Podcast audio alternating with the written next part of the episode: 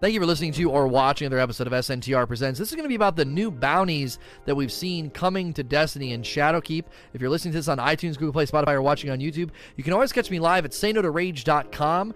Saynotorage.com should bring you right to my Twitch channel, and the address is right here next to me as well. And in this video, the reason I want to talk about these new bounties coming to Destiny is because it's it seems like they might be something that I've been asking for for a really, really long time especially after Ada got introduced into the game. So we're coming up on almost a year after Ada was introduced to the game, and I've been asking for a certain type of bounties. And if you read Luke Smith's director's cut, there was a snapshot, as well as there's been other videos and things that have come out with this new icon, this new bounty thing. And I, I was really excited about it. Now, Bungie hasn't officially said anything about these bounties. I'm recording this on September the 26th. My goal is to have this video up before Shadowkeep lands, but if for some reason this video lands after Shadowkeep launches, bear in mind I was doing a lot of extra videos to try to give myself some extra content maybe once Shadowkeep launches because it's harder to make these videos once new stuff comes out and I'm kind of on that day one raid race grind. So first of all, I'm going to walk through what do we see up to now, what did we see? What what has been you know kind of in the game uh, up to now? And uh, then I want to talk about vendors. How could these bounties play a role with the vendors? Is there anything going on? Is there anything happening uh, with the vendors? And then lastly, Ada and Menagerie. I want to end by talking about Ada and Menagerie because I do think those are some of the best pieces of intentional grind in the game. And uh, I think that's an important thing. So, what did we see? In multiple places, uh, starting with Luke Smith's director's cut, we have seen these little icons they're, they're they're they're the actual bounty icons so i'm not talking about the sorting icon. A lot of people misunderstood my initial tweet about this. So go to your pursuits okay? And i want you to look at the icon for let's say the gunsmith. And the gunsmith has the like the four dots around the outside and that is a weekly okay? And then there are dailies that look a little bit different. The dailies have like a diamond with like the symbol on the inside. I'm actually going to go to the tower, so for the people watching the video, we have an example because the Vanguard has them as well. There were new bounties in these screenshots that had the reload arrows around them. So, if you want an example of what these arrows look like right now, go to a piece of armor and look at hand cannon reloader. Those arrows that are going around the hand cannon those little it's like almost like the recycle uh, symbol you know the arrows going around in a circle. Those were on the actual bounty icon okay? I'm not talking about the sorting arrows. And we've seen these in multiple places now. The director's cut there's been some videos that they've released where they're like combing over the bounties. So these to me are a new type of bounty coming to the game in Shadowkeep. Because if you go and you grab bounties from Crucible or you grab bounties from the from from the gunsmith, we're already seeing a certain like look to the little bounty image. Okay, Actually, the bounty images are getting updated because these don't even look like the ones in the screenshots that we've seen. So the aesthetic of the bounties is shifting to look like the bounties from the gunsmith. So if you want to see what I'm talking about, go to the gunsmith, and he has two types of bounties. He has dailies that it's just a diamond with the symbol, and then he has weeklies that's the symbol with like dots around in a circle. Those are the two types of bounties, dailies and weeklies. And we've seen the Crucible and Vanguard bounties updated to look like that in those screenshots we've seen a third bounty introduced. A third bounty that instead of a diamond, instead of the dots, it's like the reload arrows from hand cannon reloader, auto rifle reloader, whatever the frick, okay? It is my hope, it is my hope that these are new in addition and that they function in a way that they are reloadable reload bounties is what I'm hoping there are. Not bounties are like you have to go kill stuff and do certain reloads. Like they wouldn't do that. I wouldn't think have bounties that are specifically oriented around reloading your gun and literally change the symbol of the icon on the bounty. That would make that would make no sense. I don't I don't think that they would do that. Um, if we're gonna try and show these uh, in the actual uh, stream of the YouTube here, I'm to try and pull up Luke Smith's director's cut on Bungie so that I can have those in the talk while I'm kind of continuing to work through my outline here. Now, as far as the actual bounties themselves, if we're able to reload them, I hope that they essentially function the way that they had done the Ada bounties. Ada's bounties were not quite where we wanted them. You always had to go back to the tower. It was a little bit much. Uh, it was it could be a little irritating to always have to go back. You know, it was almost like you were, especially load times on the on the consoles. It could get it could get a little rough. It take a little while. And here we have the image that I'm talking about. So if you're watching on YouTube, up in the left hand corner, you can see a Vanguard bounty with the dots, just like we saw at the gunsmith. And then right next to it, there's like reload arrows around the Vanguard symbol.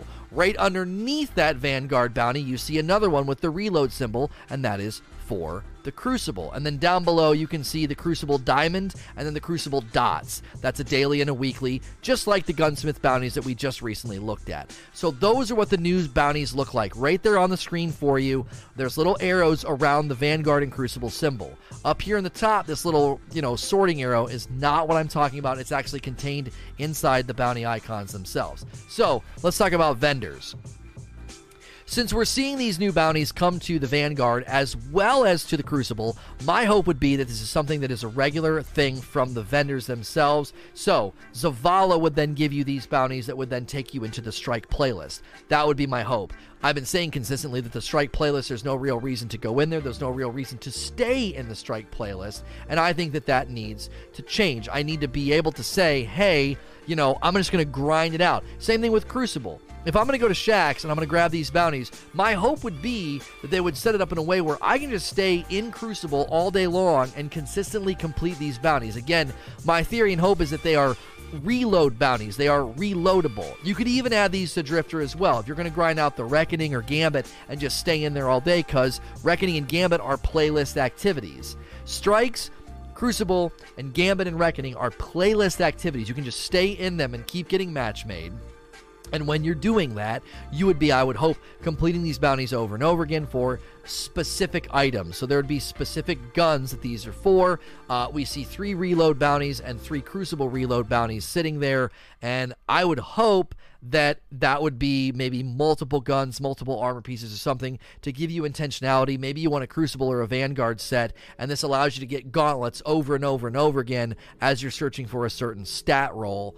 Um, and I don't think those are dailies. Somebody might look at that and be like, well, those are dailies, Lono. They're going to show up every day. There are actually three Crucible bounties in this picture that I think prove you wrong. We already know what dailies look like at the Gunsmith, and we have a Crucible bounty down here with the diamond. That's a daily. Right next to it with the dots is a weekly. And then up here, a third bounty type for Crucible is shown. There are three different bounty types in this picture for Crucible, telling me it's something new that, the, that is adding, and I'm hoping it is a reloadable bounty. Okay, now, why am I banging away on this drum? Let's end by talking about Ada and the Menagerie. I hope that Ada bounties and the Menagerie continue to influence the loot pursuit in Destiny because I believe they are the right mixture of RNG and intentionality. It also enables them to turn up generosity periodically because when you go into the menagerie, D- Dylan confirmed that they're gonna re- they're gonna take away the increased drops, but it's something they can bring back periodically, kind of the way they do double infamy and double uh, valor. Okay, this is something they could do with rewards as well. If these bounties are in the game and you're grabbing them from the Vanguard and the Crucible, they could say, "Hey, it's it's it's it's double Vanguard drop week. All those bounties are to drop two items instead of or three items. So anytime you complete it, it's dropping two versions of the gun in your lap as you search for the role, as you search for what you're looking for." Now, I am one of the few people that think they should not have allowed you to have all of Ada's bounties every week. They like they said, "Oh, the bounties aren't rotating properly. All of her bounties are available." I think there's a value in rhythmic urgency. Each week you could you should go and check her, and it's like half of the weapon pool. And then you got to wait till next week if you want to go for a certain gun. I think rhythmic urgency is actually a really good value point for Destiny. So if they were to bring these types of bounties to the Vanguard Crucible or the Drifter, I would think they need to rotate. So each week it's something different. You know, it's oh, it's these armor pieces this week, and then it's these armor pieces next week. I actually would hope that they could bring back that rhythmic urgency. Now I know I might be in the in the in the in the minority here, but I like the rotating nightfalls, rotating bounties. There's something cool about that. Each week there's something new to set your sights on. Maybe one week you're grinding for a shotgun in the crucible and the next week you're going for a hand cannon in the in the in the strikes. And so you're kind of making that pivot according to what's available. Rhythmic Urgency is good, and more NPCs in the game need weekly stuff for you to go through, whether it's Drifter, Vanguard, or Shaxx. This is a great way for them to test this. And then expand that to the NPCs on the planets, having weekly gun bounties, weekly armor bounties that are like this. They're reloadable and grindable that rotate each week. So maybe I'm spending time on IO, maybe I'm spending time on the EDZ according to what I'm I'm wanting to chase. I think that would be a really really good pivot and value point for all the various NPCs, locations, and loot pools in the game. That would obviously require them to update those loot pools, which they're not presently doing. But I think these new bounties, hopefully, are the key to giving you more of a reason to go back to that classic D1 feel where you're grabbing bounties from the, the, the NPCs each week and grinding through them and feeling that sense of reward. I'm hoping that's what they do. As always, we're going to do Q&A next. If you're here live, stick around for that. If you're listening in all the other locations, please like, share, and subscribe. Thank you for listening to or watching another episode of SNTR Presents. This is going to be a question and answer session that followed my talk about the new bounties in Destiny that we've seen in a various Shadowkeep screenshots. If you're listening to this on iTunes, Google Play, Spotify, or watching on YouTube, you can always catch me live at sayno2rage.com. It'll bring you right to my Twitch channel. Usually when these videos hit, I'm live, so I'm probably live right now. And if you go to sayno2rage.com, it'll direct you right to my Twitch channel and you can take part. The link is also right next to me. We don't put hyperlinks in the comment and in the descriptions anymore on YouTube YouTube because it causes an issue with videos getting recommended. So I'm trying to be creative in how I let you know that I'm probably streaming and you can come hang out, but I don't want to work against how they have their site set up. So let's jump right into the questions. My favorite armor set is what uh, Alben the Mafia is asking me. My favorite armor set is probably either the Escalation Protocol set or the Braytech set. If I had to, if I go all the way back to D1, it would be the Wrath of the Machine set with all the ornaments on it. Jinja 300. From what we have seen from the director's cut and some new Shadowkeep footage, to keep it vague, do you think the structure of daily, weekly, and reload bounties should be the format of all vendors in the game? Yes, I think so. I think every vendor should have these. Uh, we pointed out in this in this picture. So if, if you've missed it, and and in the video, the, my actual talk on this, thankfully somebody in chat was good enough to push me to pull the screenshot up. So the screenshot's in the video, but it's a little bit later in the video than maybe it should have been. But right here on this screen is a, is, is a screenshot from Luke Smith's director's cut. And in this screenshot, you can see two bounties that we understand and know right now. Gunsmith bounties look and exist exactly how they are shown in this picture. Down at the bottom, the one that is completed, that's a weekly. It's got the dots around it. And then up here, you got a gunsmith and the diamond. So you got diamond and you got dots. A diamond bounty is a daily, a dot bounty is a weekly, okay? And then you got these new ones up at the top for Vanguard and Crucible, where there's like a, a reload arrow around the Vanguard symbol or around the Crucible symbol, okay? I have been saying that I think that's a new third type of bounty, a reload bounty that can be done over and over again, the same way the Chalice, when you're done with it, you get to do it again. Um, if you pay close attention to the Chalice when you complete it, you basically get it back when you complete the chalice, you get a gun in your little feed and you get the chalice. It's essentially completing itself, and then the game's like, oh, here's another chalice. I actually think that's how it works. I think the actual coding of Destiny is saying that chalice is gone. Here's another one, and I would I, I, would love it if these bounties function the same way. That bounty's gone. Here's another one. It keeps reloading itself, so you can keep doing it. Maybe they could even update Ada's Ada's bounties uh, to do that. Yeah, and the bottom right one is a weekly one from Werner. Yes. Yes. So, um that would be that would be my hope is that that's how these work and I would also then hope if that's what they're doing, it could it could flow out to the rest of the game. Over here in the middle of the screenshot, you can see the Mars daily bounties with the knife. You can see the orange bounty from Nessus. You can see the Osiris bounties and the Titan bounties. Those are planetary bounties, and you can even see the format is consistent. There's a diamond in the background of these. There's a diamond here around the little circle. There's a diamond around the wolf. There's a diamond behind this, and then there's like a diamond around the Osiris symbol. That's consistent with the exact diamond shape of these gunsmith dailies, because those are dailies. I would love it if they went to all these planets and said, hey, there's daily planetary bounties, there's weekly, and there's reload bounties. This week you can go for the Braytech Winter of the Wolf, and it's a reload bounty on Mars, and you grab that from uh, Ana Bray, and you can keep grinding for it and go, you know, going for rolls that you want. This would be a great way for them to bring back some of the older weapons maybe periodically they could do this every season i mean listen this would be a real easy thing for them to do. Every season, just take one weapon from that, that NPC's loot pool and say, yeah, that's their seasonal reload bounty. So Devrim Kay gets the old fashioned, Ana Bray gets the Braytech Winter uh, Winter of the Wolf, and then each NPC that's you know ten weapons that you gotta you know if you include Eris Morn, I guess there's nine. There'll be there'll be nine locations, eight locations. Um, but you don't really do that with um, Petra on the Dreaming City or or even Spider. So really, it's only six. Six weapons. Six weapons a season just to slowly bring some of those weapons back in the form of a bounty? Come on, man. That seems like an easy slam dunk to me. I, it's another way to make the game feel like it's evolved and living and like, you know, it's free, doesn't cost you anything. We're just going to periodically update the NPCs every season with bounties that are that are these new reload bounties. That just feels like an easy slam dunk to me. Double V. So, in the case of these repeatable bounties, do you think that this is something you have to go back to the vendor and rebuy or just reset? My hope would be that since they learned how to do it with the chalice, they could also do it with bounties. So I don't have to go back to Zavala. Because again, my mindset on these bounties is that if you're in the Crucible or the Strike playlist, you want to stay in there you just next strike, next strike, next strike, and you just the bounty keeps refreshing itself, and you keep getting the guns. And to complete these bounties, you stay in strikes. Crucible, same thing. Drifter could do it. Just stay in, just stay in the the playlist. People like, how do you make strikes viable? How do you make strikes worth our time? This is how you do it. This is how you do it. And instead of Bungie being like, you got to go play Gambit and Crucible to get milestones to level up, this is loot driven, right?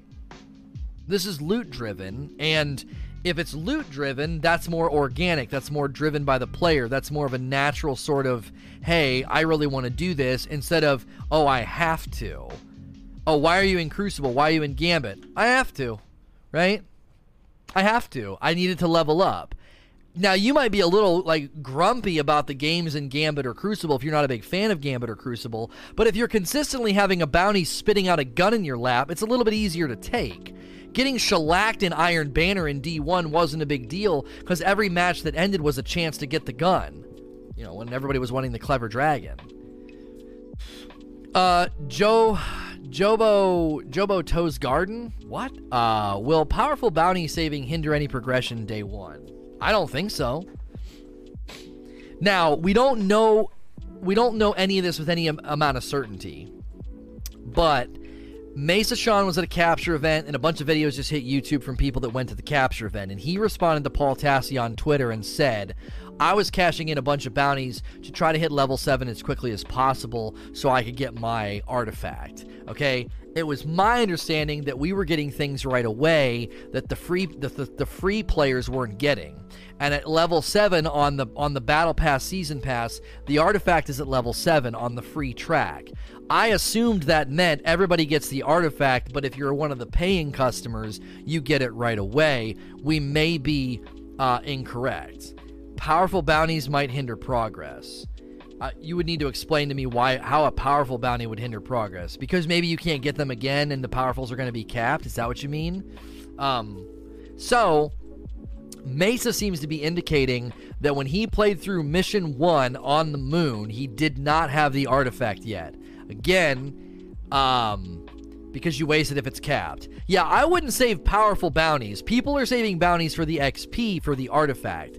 I'm fairly certain that somebody said, somebody quoted Deej at saying that you get the artifact in the in the um, the campaign.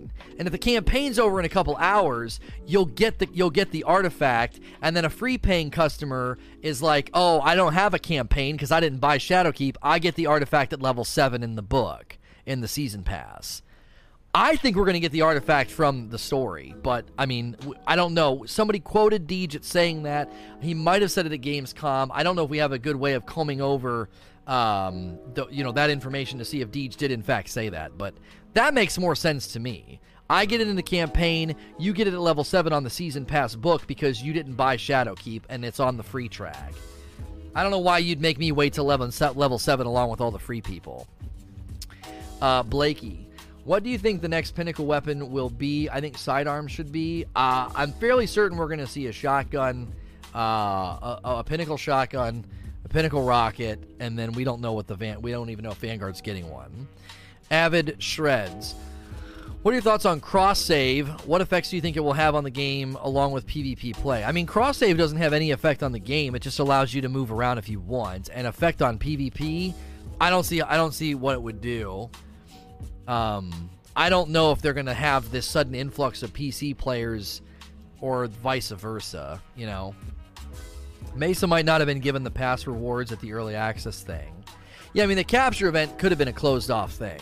So, um, I went over the Gamescom interviews yesterday, trying to trying to find Deej saying that. I never heard him say we get the artifact from the story. Okay, okay. Yeah, somebody quoted him at saying that, and I was just like, that makes sense to me, but I don't know if they've actually done a hard confirmation that we get the artifact from the story and free to play players get it from the, the free track in the pass. Evil the Waffler. I like the Ada bounties, but I feel like they put them everywhere. If they put them everywhere, it'll get old and boring. Is there any other way to have the Spirit of the Ada bounties without just uh, copying everyone? Well, I don't understand why that would get old and boring the bounty is just a catalyst to the reward. The activities would change. If you're playing Crucible all day and I'm playing Vanguard Strikes all day, the bounty is just a mechanism to the reward. It's not the content. Ada's bounties drive you to the forges. If there are if there are Vanguard Strike reload bounties and Crucible playlist reload bounties, we're in different parts of the game having a completely different experience. It's just that I have a bounty that's spitting out the weapon every once in a while, as opposed to like a chest on the ground. I don't think it would. I, I think I think asserting that it would get boring is a misunderstanding of actually how it would work. It wouldn't have any bearing on the actual content. The content would change according to where you're going. If I'm grinding the EDZ to complete bounty a bounty for Devrim Kay because I'm trying to get a random rolled old fashioned, well, I mean that's a lot different than running Vanguard strikes or running the Crucible or running the you know Gambit. The point is is to attach an intentional grind with the bounty to the various activities. Chalice and the Menagerie, bounties from Ada, and then a bounty on every planet, a bounty on every activity just makes sense to me. It's a mechanism that'll make sense to our brains, and whether we're running a strike or crucible, we're getting a directional path to loot that we want. And yeah, and there's no travel time if they're reload bounties the way that the chalice functions. Then you don't gotta freaking go back to the ta- tower all the dadgum time. Uh, DHG McNugget. Do you think the reload bounties will automatically be in our bounty tab, or we still need to pick them up from the vendor? Well, I would imagine you would need to pick them up. You would need to go to the vendor and grab them, and then they're just they're always reloading. Now, if you're done with them and you don't want to do it anymore, obviously if it's a reload bounty so i'm in the strike and it spits out the shotgun and then it's back in my inventory and i can run another strike and get another shotgun. Well if i'm done and i get the god roll that i want you just go and delete the bounty from your inventory. You would take your little cursor over here to this bounty up in the corner and you would just hold down x on it and delete it. That's it. That's that i would think i originally called them like charge up bounties is what i originally called them but they have like reload arrow- arrows on them, so I'm calling them reload bounties. Irish Roger, do you think there is a way for bounties to be used to make old content more relevant? I mean, we just walked through it. Yeah, I mean, you, you go to a planet and all of a sudden Ana Bray has a bounty, and you run Lost Sectors pub events, and you complete you complete the bounty, and you get a gun, and you do it again, you do it again, you do it again. Now, that might be less appealing but to me, the content loop is so similar everywhere. I don't really know why anybody would balk at that. How really different are the strikes from each other? I mean, they're actually probably the most varied content, so that's a bad example. But the idea is the same. You shoot trash ads, shoot majors, complete a complete a mechanic, and then kill the boss, right? And if we're honest, most of the time you're running through strikes or nightfalls, you're going as fast as you can anyway. You're not like really enjoying all the dynamics and the combat and blah blah blah. You're running through it as fast as you possibly can. So, grinding lost sectors, patrols, and public events to get a gun from Ana Bray every once in a while, I would be totally fine with that. again, I want you to think about do a thought experiment with me here. What is your mentality when you're chasing a gun that you know you can get? So when you were going into the menagerie and you knew what you wanted to go after, were you really analyzing the gameplay, the encounters, the boss fights, or the ads? Not really. The loot keeps you in there, and you just sort of accept the content loop for what it is shooting some heads, popping your super, satisfy mechanic, go to the next spot, right? And I think the loot ties it all together with a nice bow. If the loot intentionality is there and you're like, I, yep, boom, nice little bow on it. I think everything breaks down with these activities when there's no real loot attached to it. You're running lost sectors in public events right now. You're just kind of like, what the, why? What's the point? Staying in the strike playlist for a really long time. Why? What's the point? But people did Ada bounties and they were in the forges day in, day out. Menagerie, day in, day out. Why? Directional attachment to loot. So I don't know. I don't. I don't. I, this would make old content relevant. I wouldn't. I wouldn't get bored. And if you get bored, the beauty of this system is that all sorts of people have these intentional reload bounties, if that's what they're called. Uh, Rougarou Boogaloo. Is the reload bounty the answer to people wanting vendor bounties similar to what we had in D1? Basically, I can complete them casually at my own pace or grind as many of them as I can. I mean, this is another really, really good piece of like perspective on this. I kind of ended my talk and said this could really recapture that D1 vibe of, man, I really love grabbing a bunch of bounties and then going and setting off and doing a bunch of stuff. Like that was just always so satisfying in D1. Uh, I would stop at the tower. You go through your rit- rituals, right? We like rituals. It's fun. You wake up in the morning, you get up, you do the same thing, you stretch, you scratch your butt, and then you make some coffee. And you get up the next morning and you stretch, you take your shower, you scratch your butt, and then you make your coffee. Like you go through, you go through your morning rituals, and I think Destiny offered that. It's like go to the tower, walk around to the NPCs, grab your bounties, take a sip of your coffee, and you're off to the races. Right? You're ready for a day in Destiny and and and I think that is that could be recaptured with bounties like this. How do you know me so well? How do you know I scratch my butt? Listen, that's just something you do in the morning. You're just like kind of scratching your head. You kind of reach back and you're like a little butt in your back scratch. You're just kind of like, oh, I just woke up. Blah. Then you get in the shower and you feel like you know you feel like less of a zombie monster person. And then you go down and make your coffee. Yeah, everybody scratches three places. Like you just kind of get up and do you can go through your thing. So, whenever you're going into Destiny, that that bounty, that daily bounty appeal, that ritualistic thing of Destiny, I think could come back. Go back and watch the interview, okay?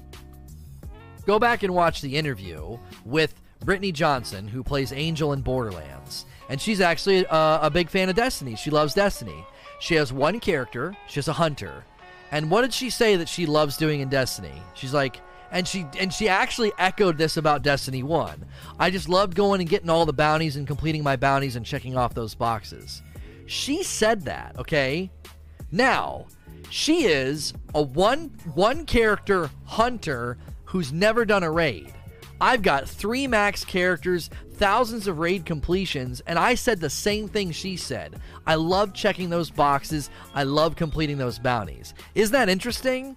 That the appeal of that, the appeal of checking the boxes and doing the bounties, scales as a, as a satisfying thing from the top, top hardcore player down to somebody who's got one character and just likes to play casually.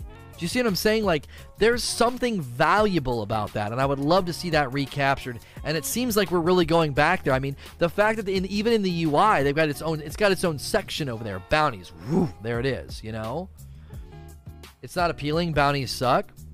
You suck. All right, next question. Uh, Air Air Kyer is there an up to date guide for beginners to Destiny 2? Destiny 2 doesn't seem to do a great job explaining how loot, bounty, strikes, nightfall, uh, don't know what this is, to work. Um, I would think whenever New Light lands in the game on October the 1st, that they would have something that, like, a new player kind of gets walk, like, it kind of walks you through it.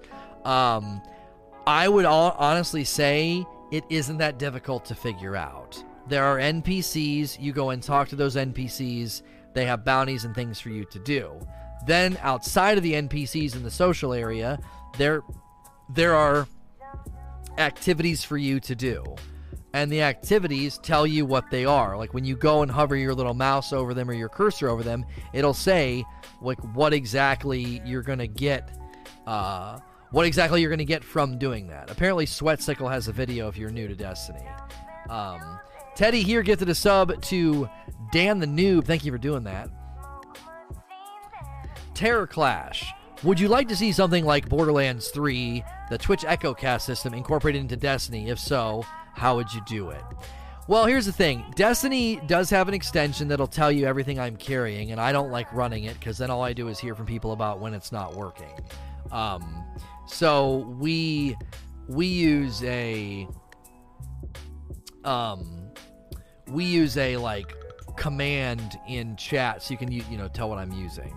And to the person that said bounties suck and now you're saying that bounties aren't content, again, I think you're misunderstanding the role of bounties. Bounties are not content. They are a mechanism for reward, and that mechanism can bring intentionality. Menagerie is the content, the chalice is the mechanism that everyone loves. I want you to suck the chalice right out of Menagerie. Just take it out, like with the vacuum cleaner.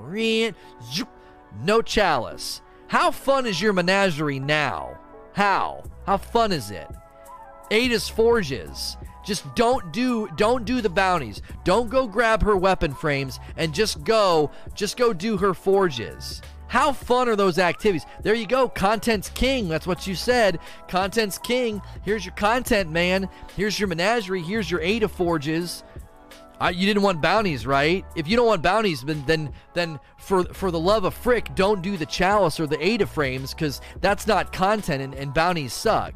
You see what I'm saying? It's a mechanism that gives you a reward and can have a layer of intentionality attached to it. Ada's forges suddenly become worth your time because there's a mechanism that rewards you and it's intentional. The menagerie is really, really enjoyable because there is a mechanism called a chalice that lets you get loot at a reasonable pace and you know what you're getting. Bounties attached to content, right? bounties attached to content are actually like a really, really good mechanism. I'm not arguing with a troll. Don't take my chalice, but yeah, Menagerie is fun, and I love chucking batteries in, in Izanami. Yeah, but again, that content has no staying power without a good mechanism for reward. There is no content in Destiny that has strong staying power without a good mechanism for reward. Whether it's skeleton keys, the chest and wrath of the machine, the chalice, Ada's bounties, bounties can attach themselves to content that presently have no reason. Like, how much are you grinding strikes? Probably very little. And if you're like just going to argue for the sake of argument, like I do it all the time, you're probably lying. Most people are not going into the strike playlist and hanging out there all day. Why? There is no mechanism for reward attached to strikes. Bounties can do that. You know, going into Gambit and Crucible, if those aren't your cup of tea, there's not a very strong draw to go over there. Why? The mechanism for reward's not really there. But if you suddenly had a mechanism for reward and I knew I could get a really dope gun from, you know, every couple of games of Gambit, I might be in there. You know, I don't like Gambit very much, but that gun looks awesome. And uh, there's a bounty system now that kind of lets me get that gun on a regular basis. So I'm not saying bury us in bounties and then don't give us any content. Bounties give content uh, traction and give them meaning to your grind, and that's why they need to bring them to Gam- uh, to Gambit, to Crucible, and to Strikes. That's what I think. That's playlist style content that you could then be motivated to stay into, like stay in there long term. So there are new player quests to get things like the Recluse pushing you to do Crucible and Strikes. But that doesn't know that I go back and re-listen to what I just said. Staying power. That's not staying power. That's a one-off, right? not trying to argue. I love smashing through ads and bosses on Strikes. Strikes made me love Destiny, and I like PvP too. What I'm arguing for doesn't take away from what you're saying. So arguing and saying that bounties suck and that, that content is king, I am complimenting the content that you enjoy, not not taking away from it. I'm not devaluing or making your strike playlist runs or you just love to hang out in forges all day. Cool, man there are people that like to eat paint. Like if that's what you want to do, go for it. If I'm going to do an activity in a looter shooter, I want loot attached to it. I think that's logical. And if they brought in a system like this, it would have zero effect on your experience. Zero effect. I don't know very many people who play Destiny and just go hang out in the forges just because they like it. That's uh, like, I'm not trying to be rude to you. That's abnormal, homie. Like, usually there's something attached to your action in a loot based game whether it's a bounty, loot dropping at the end, or something. Now you might be grinding forges for those uh, those black reskinned weapons from year one, but I'm telling you, I just I'm not trying to take away from your experience. I think bounties can be a really really healthy mechanism in the game. Um, 31 months from Elysium. Thank you so much, dude. Almost three years. To circle back to Terror Clash's question about an EchoCast style extension, they already have the extension that lets you see my loot. I don't know if I would want an extension coming to Twitch where I'm on a public event and you drop on some modifier in in there. Now, what could be fun, what could be fun is you guys could vote on painful modifiers in a nightfall or a strike, and then when I go in there I have to deal with it as I'm saying it, okay, as I'm saying it, I don't know if people would really get around that because that's kind of uh that's that's outside the identity of Destiny. We're on question 13. I don't know. It could be fun. It could be fun in community building, but Destiny's kind of serious. And to suddenly have Twitch chat people being like, "Hey, uh, have fun with glass," um, I don't know. I I don't know if they would want to do that. That seems a little outside of the identity, even though it would be fun. I'm not going to deny it being fun, but it seems like it's outside of the identity of Destiny. Sin Veritas. Do you think the new UI direction is going a good direction for bounties? The current iteration is lackluster. It even adds slowness due to menu lag on consoles. Menu lag on consoles is always going to be a problem, I would think. Um, so, but having it separate like this, I think, is nice because at least you have you have your quests, pursuits, what you know, whatever you want to call them, quests, and then you have bounties. I think it is a, a better iteration on on the menu. Sir Ivan Ho, what do you think the next weekly Crucible and Vanguard bounties would involve? It'd probably be similar things to what the gunsmith stuff does.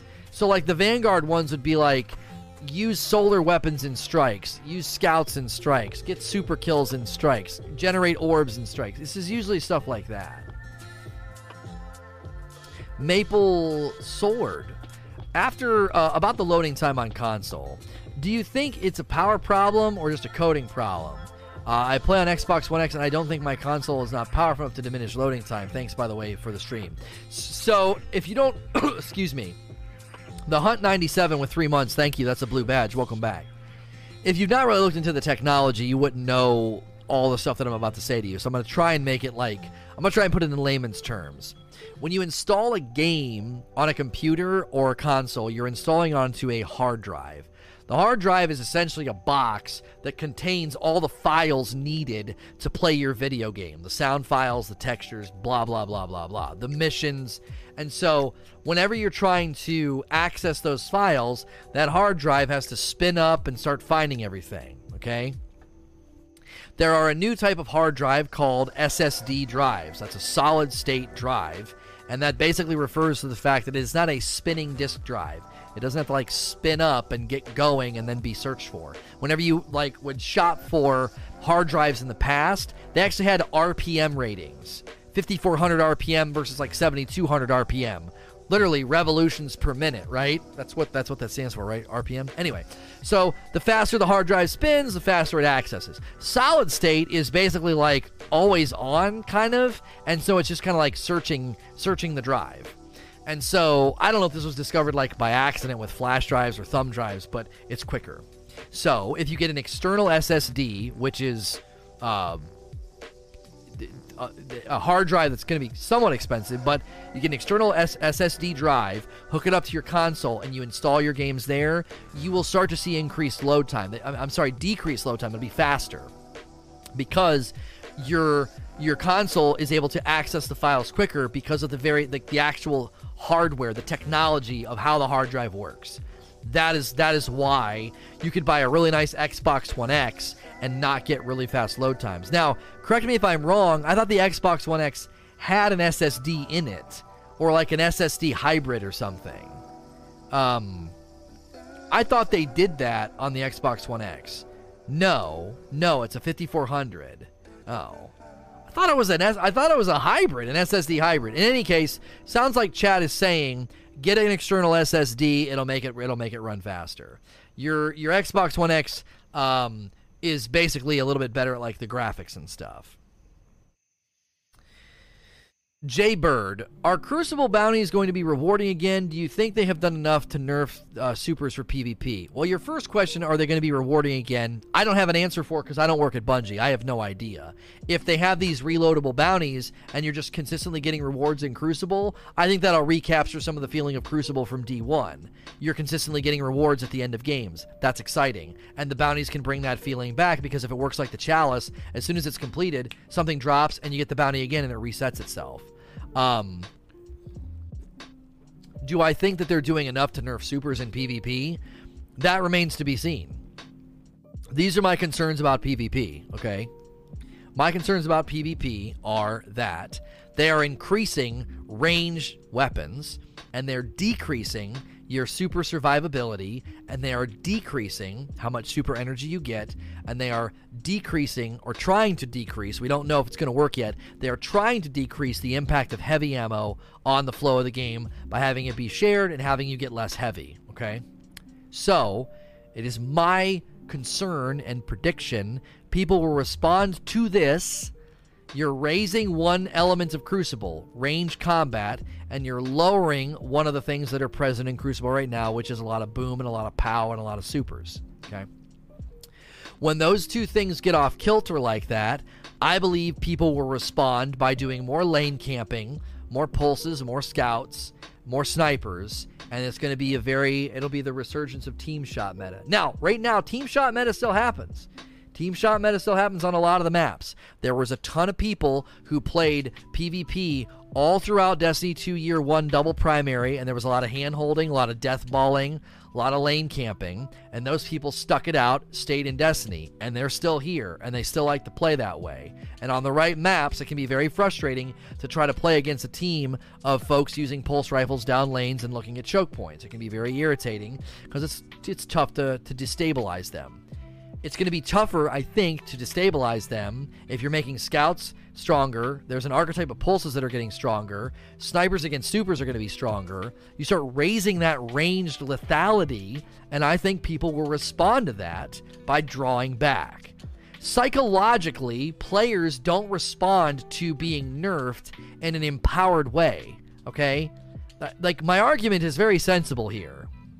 My argument's very sensible as a player, you don't respond, like psychological response you have to having some of your power taken away from you, you don't respond to that with being like emboldened to move around the map. Especially if while they're making these changes, they're making ranged options stronger. So, and listen, I know I saw somebody clipped me saying this, and they're like, here's Lono again talking crap. Listen, you could put together a montage of me making predictions about PvP that are right on the money. You could put together a montage of me making complaints and criticisms of the Crucible that end up being echoed by the top players a couple of weeks later. It consistently happened in D1. Whenever I would make criticisms and make statements about Crucible, I got told to shut up and that I didn't know what I was talking about and to go back to PvE. And then weeks later, big heads in the community start talking about, like the leaders, the guys that play Crucible, they started started saying the exact same stuff that I was saying, okay? And I think what ends up happening in Crucible a lot of the time is people ask for things that suit their playstyle and they don't see the other side of the coin. They do not see the other side of the coin. Well, if we made primaries stronger, it'd be it'd be a really really good crucible. And if you make primaries too strong, then people are going to start to die faster. If people start dying faster, they're going to stick together. And then you're going to be trying to push two people shooting you with primaries that are more lethal. There's another side of the coin. You're not the only one that benefits from these changes. And I think a lot of the times people forget that. They make criticisms, they, they ask for things in Crucible, and they forget that they're not the only benefactor. Well, if they just get rid of flinch, if they would just make primaries stronger, okay, you're not the only one who benefits from that. So you got to deal with the fallout from that if they make those changes. So this idea that like supers are too prevalent and heavy ammo's too prevalent and we need scouts need a buff. Okay, we'll give you what you want. You're not the only one that's going to benefit from that. Other people are going to benefit from that. They're going to respond to this. They're going to start playing in a different way. And in a couple of months, I think people are going to be complaining about Team Shot meta is back. It's boring. Everyone camps. Everyone holds hands. That's what I think is going to happen to Crucible. So, uh, Space Beast with a brand new Prime sub. Enjoy your dope badge, awesome emotes, and ad free viewing on my channel. If you're sick of seeing all the ads on Twitch, I know they got kind of crazy. Uh, you can sub to my channel and you'll never see an ad when you're here. Um, so, no truer words have been spoken. What will benefit my play style? They don't think about the cause effect ratio. I, I'm, I'm telling you, I'm telling you, it's going to happen. And you can clip me, and the guys that play PvP can continue to think I'm an idiot, and then they'll just have, a, you know, the short term memory of a goldfish and forget that, like, I've consistently made criticisms and have made predictions about Crucible that have come true. Okay, I've been playing PvP games since before a lot of these kids even touched the sticks. Okay, I was like, I was playing Quake 2 PvP and I was playing Quake 3. I was in a clan. I played Unreal Tournament and Call of Duty. I've been playing PvP for way longer than than a lot of these kids have even been playing video games. Like I, I understand PvP. I shoutcast uh, you know, for games. I get hired to shoutcast for games. Like I understand PvP, okay? I don't have to play like crazy to get it. And that's my concern. If I'm wrong, okay? If I'm wrong, then great, the Crucible can flourish. But I've seen this pattern for the last five years. They ask and ask and ask for this, and they get it, and the ramifications of it cause more problems, and then they complain about the very thing that they asked for. So, goldfish have short-term memories. Yeah, they do. At least they, I think they do. I mean, it's an expression. Uh, Fat Hotshot. Do you think that Bungie will have to wipe out save bounties because of the new bounties? I don't know. I don't know. Um, I I here's the thing. I'm saving bounties. I'm saving bounties, but I would like for them to clear them out. Isn't that weird? Isn't that weird? Uh, I would like for them to clear them out. I am saving them because if it works, I don't want to be one of the guys that didn't do it. Um, but I would say, um, I, I would say that they should clear them out so then we're all hitting the ground evenly, and then it's just about enjoying the new content and playing. So, same. I have a full horde of bounty saved. I hope they clear them out. Yeah, like I, honestly, here's what's interesting. Here's what's interesting. I bet you if you polled the streamers and the players that are doing it, I bet you we'd all be like, "Yeah, we're saving them up," and yeah, I think you should clear them out and wipe them out. so Bungie should just do it. Like or at least tell us, look, they're going to autocomplete or we're going to or no, we're going to delete them. Yeah, we're going to delete them. The new bounty system, the new bounty UI and the new bounty titles and all that, they're going to clear out the bounties. You know? Now, you know, I mean, Sweatcicle might be sitting somewhere right now and getting a weird tingling in the back of his head. And he's like, oh my gosh, my precious bounties and my precious plan that I put together. but I, I don't know. I, I think that most people that are saving them would like them to be wiped because they're, they're, they're doing it out of almost like a, a, a, a, a passive coercion. It's like you kind of, you kind of have to. So, bounties are staying. I know somebody that's under NDA went to Destiny and apparently said they're going to continue to save their bounties, but they can't say why. Whatever.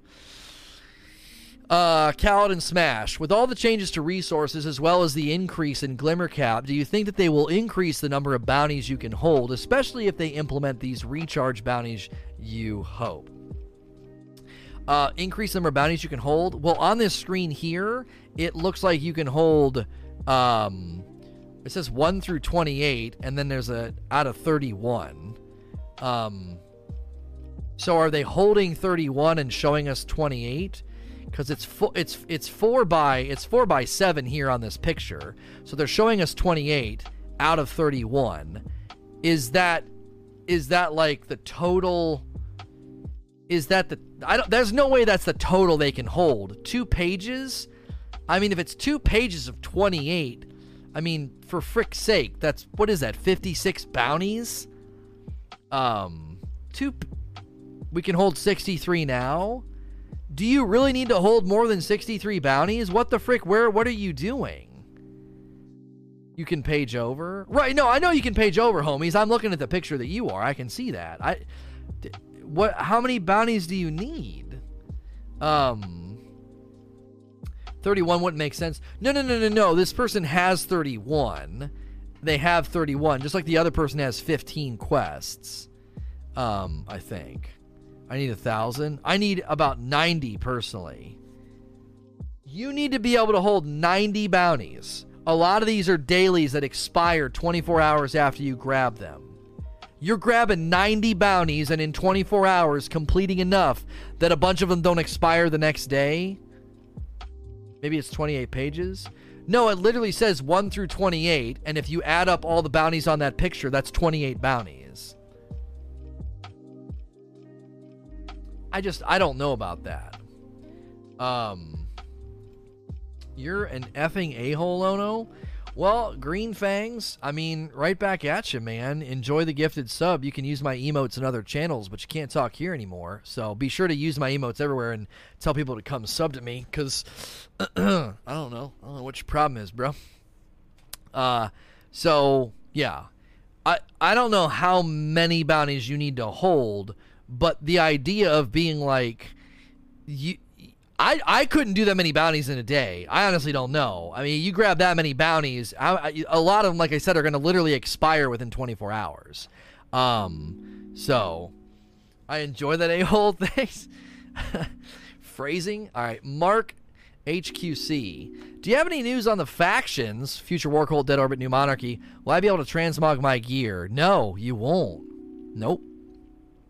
No the the armor 2.0 armor will have an appearance tab. That appearance tab can pull in ornaments, like ornamental stuff. Um, and you they have to be the ornamental sets are either from the actual new season pass or from the Eververse. So you can't be like, oh hey, let me grab Leviathan or New Monarchy armor and apply it as an ornament. That's not a thing. Now they may expand the ornamental system to those sets. I don't think they're going to, and here's why. I think they would rather say, if you want your armor to look that way, then go re earn it. And people don't like this, but think about it. If they if they if they figure out a way to repurpose the entire weapon system and all the year one weapons, then all that old content is still relevant. You could go run Escalation Protocol, Leviathan, um, frickin' the Forge Table in Osiris, uh i don't know anything else infinite forest stuff blah blah blah all the way down the line you know and then just the planetary vendors they suddenly matter okay they don't matter if all I need to do is apply an ornament. Oh, you like that Io armor set? Yeah, there's no reason to go grind for good stat rolls. You can make your God roll stat roll armor look like the Io armor set with the transmog system. Do you see what I'm saying? Like, I actually think it's good that they're not doing that. We have so much armor we've collected over the years, and I think there is some value. Hang with me here. There's some value in having to go re earn that armor if we want it to look that way, whether it's if Trials comes back or going and rerunning Leviathan or Escalation Protocol. I think there's value in saying, well, you know, Eververse armor is universally ornamental, so if you spend money, it's always usable, and we think that's a really good value for you. But we also think it's valuable to say if you want to look like that, go re earn that armor.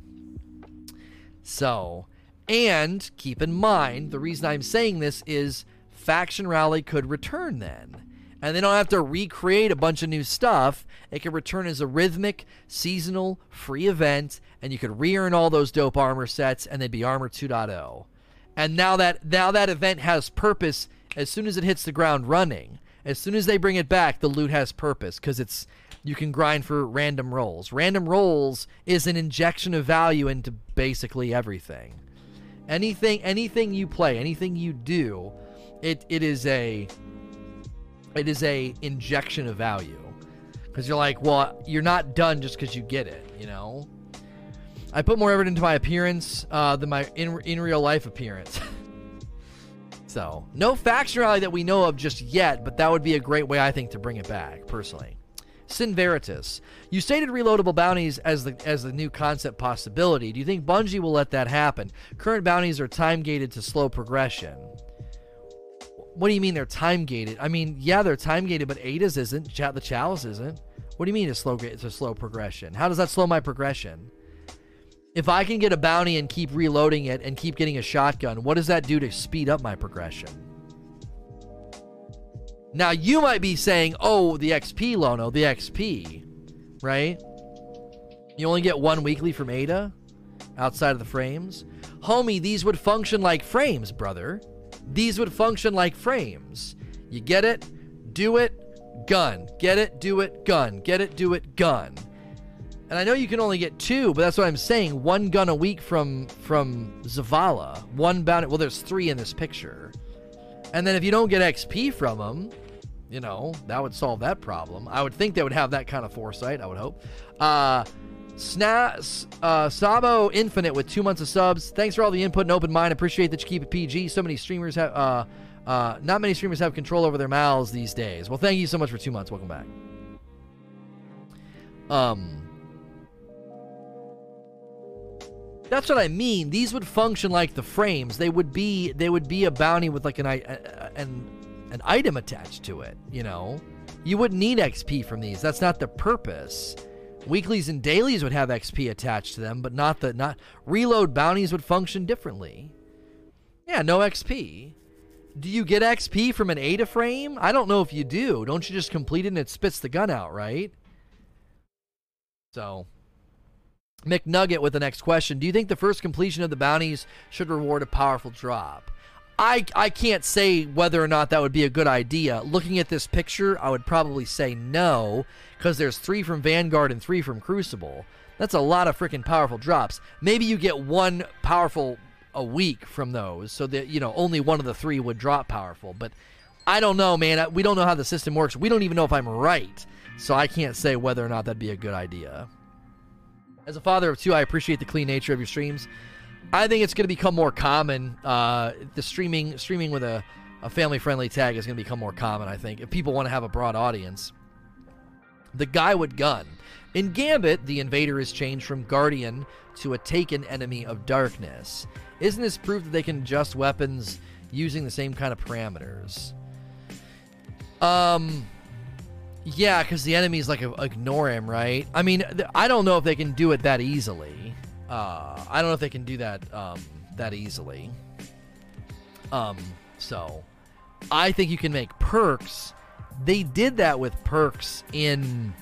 They did that with perks in D1. It said, blah blah blah blah blah, increase blah blah blah against enemies of the darkness. That was literally a thing in D1. So I I don't know why they can't do perks like that now. Imagine if they had a perk that was like, you know, increased increase crit damage after so many crit hits on enemies of the darkness or something. So you don't make a scout freaking broken in the crucible, but suddenly it becomes viable if used properly in PvE. Like that's just an idea off the top of my head. You say Bob blah blah? Yeah, Bob Loblaw's Loblog. Yeah. Uh, the pit boss. Besides clearing out the vault, what are some things I can do in preparation for Shadowkeep? I'm already stocked to with a bunch of legendary shards and materials. What else could I be doing? I you could be getting the ghost fragments from Spider and then doing all of his bounties. The bounties, the wanted bounties, um, those if they carry over and can be cashed in will have good XP gain for you day one. As far as I know, the best strategy will probably be to boot up, and as soon as we have the artifact, pop all the bounties across all three characters. I would think as soon as you have, um, as soon as you have the the artifact is you would pop every single bounty you have across all three characters um, to get as much as you possibly can. five months from Concentric Arc. Lono, you're still my number one go to top watch streamer. You easily put out the best content and discussions consistently. Can't wait to see you cover Shadowkeep. Thank you. Moods Mo. Sorry if someone already asked this and it's kind of off topic, but do you think people who did the Wendigo and Mountaintop Quest pre nerf should get a reward like an emblem or an ornament for the weapons? Man, I just. I'm stuck between the boomer generation and the millennial generation. So I hear this and I just think, sorry, deal with it, suck it up, cupcake. Like that's my that's my instinct. Is, you know, get off my lawn. Don't come back here asking me for this. Kind of like this is how I feel. It's like you got it. You got it early. You got to use it and you got to enjoy it. And people that start getting it now, they didn't have it for the last month, 2 months or however long you've had it. And you know, go back to Apple and be like, "Hey, I bought my iPhone here a year ago and I got it for 400 and now you're selling them for 300. Can I have $100? Could I have a free case? Could I have a free charger?" I would hope that they would say in the nicest way possible for you to get the frick out. get the frick out. Like, I understand where you're coming from. I do. I'm trying to be playful with you because I don't want to come off like rude. I'm trying to be playful with you, okay? But, like, come on. They, they can't, every time. This is what you're asking Bungie to do. This is like this is what you're asking Bungie to do. Okay, I, I'm gonna I'm gonna be Bungie and I'm to say, okay, you're right. We should do something for you. You're right. Sorry. Uh, yeah.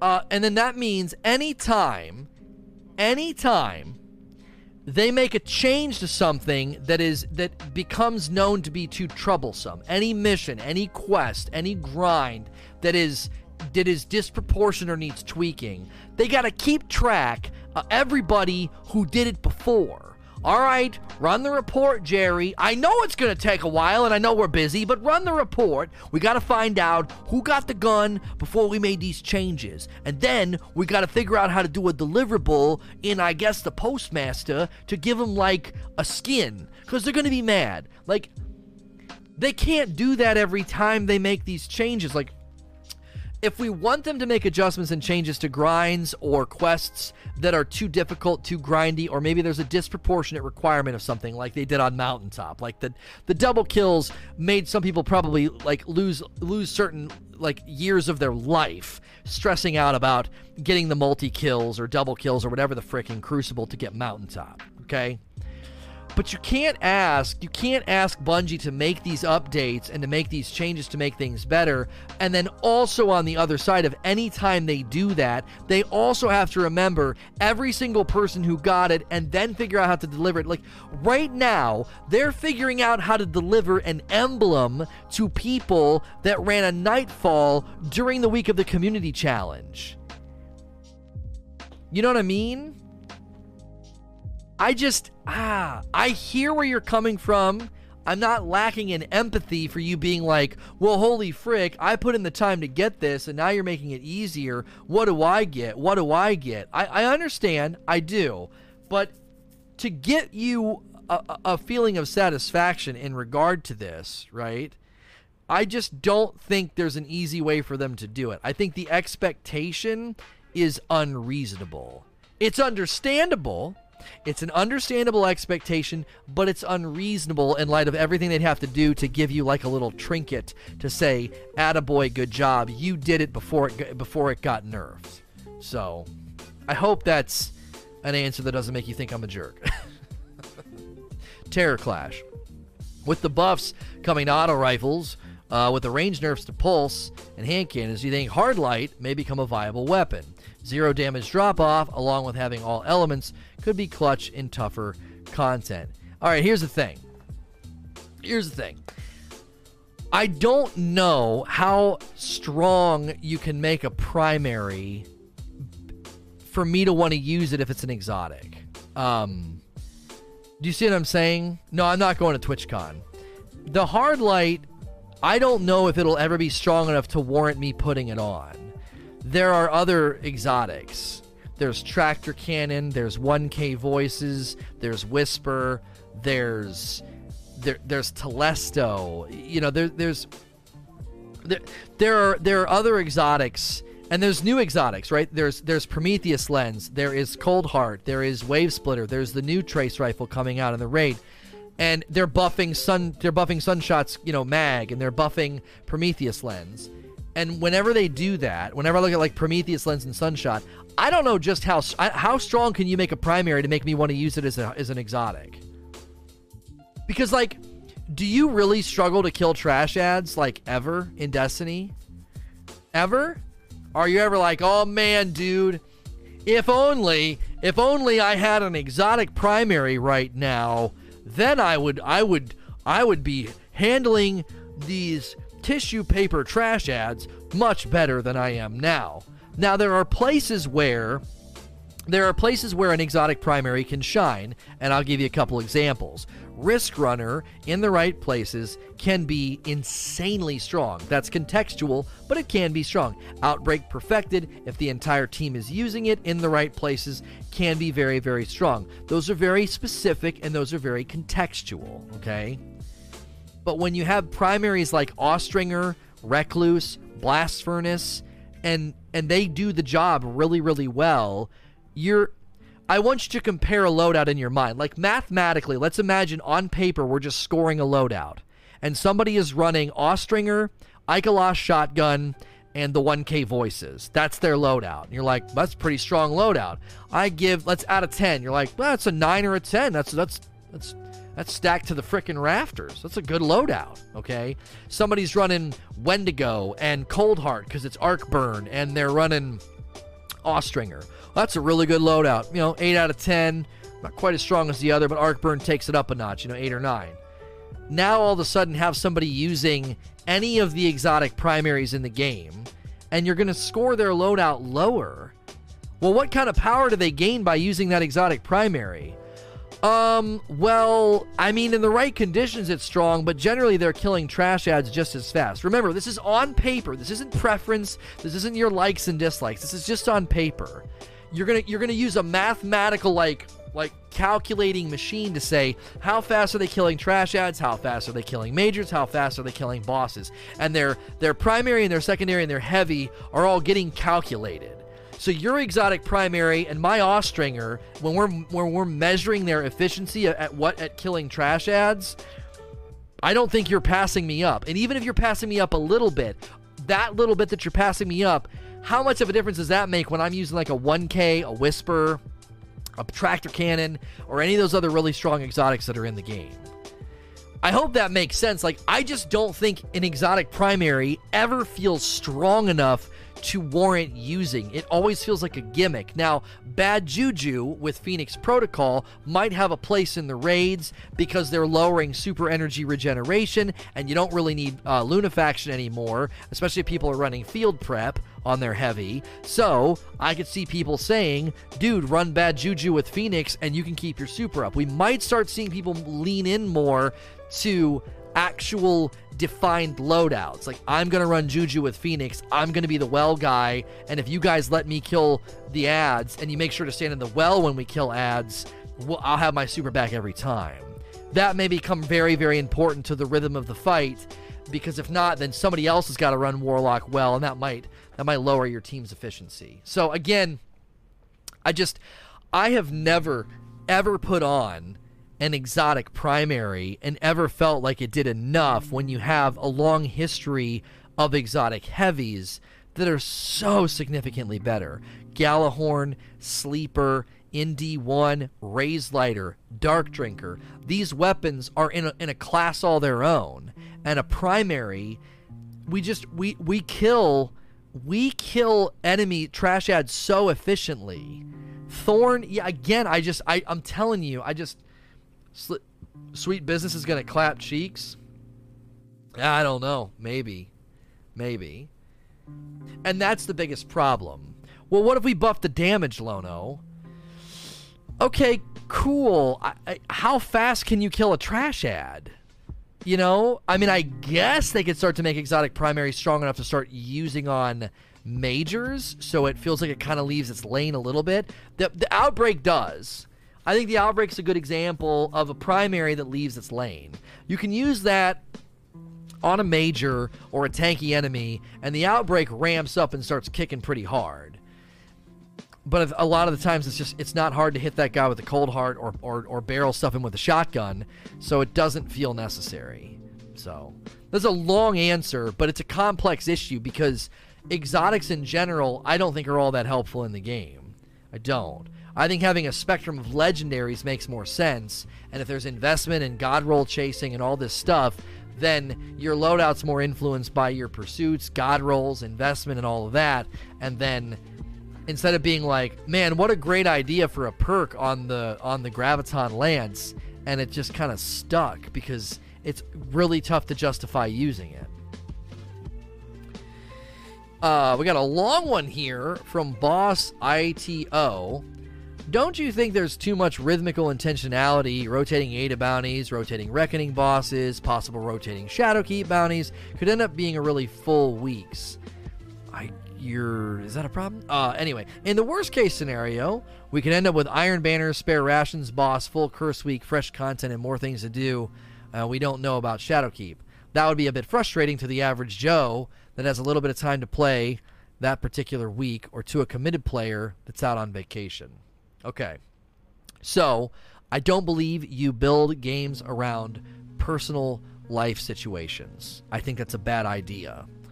I think this is the this is the right problem to have. Okay?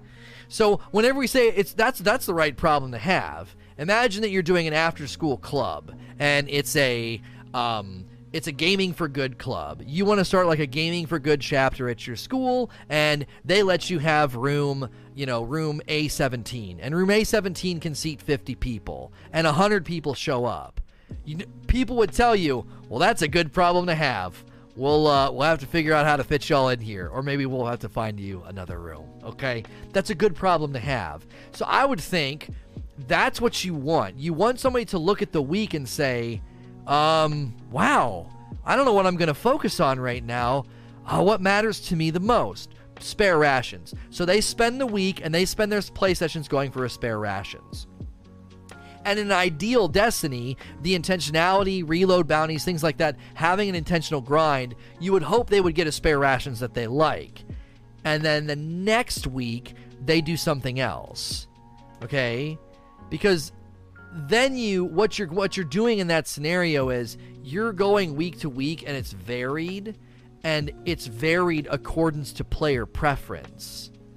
Right now, what you end up doing a lot of the times is you just stick to your core activity or you force yourself through activities you don't want to play because you're leveling. And I, I don't know. I think as as as I gave the example with a club that doesn't have enough seats for everybody because too many people are showing up, too many activities to do in a week is the right problem to have. That's the right problem to have. What does that do to the player mentally? I don't think it creates defeatism. I don't. I think the player says, "I have so much to do." And they finish that week and they think, "Next week, I'm working on this."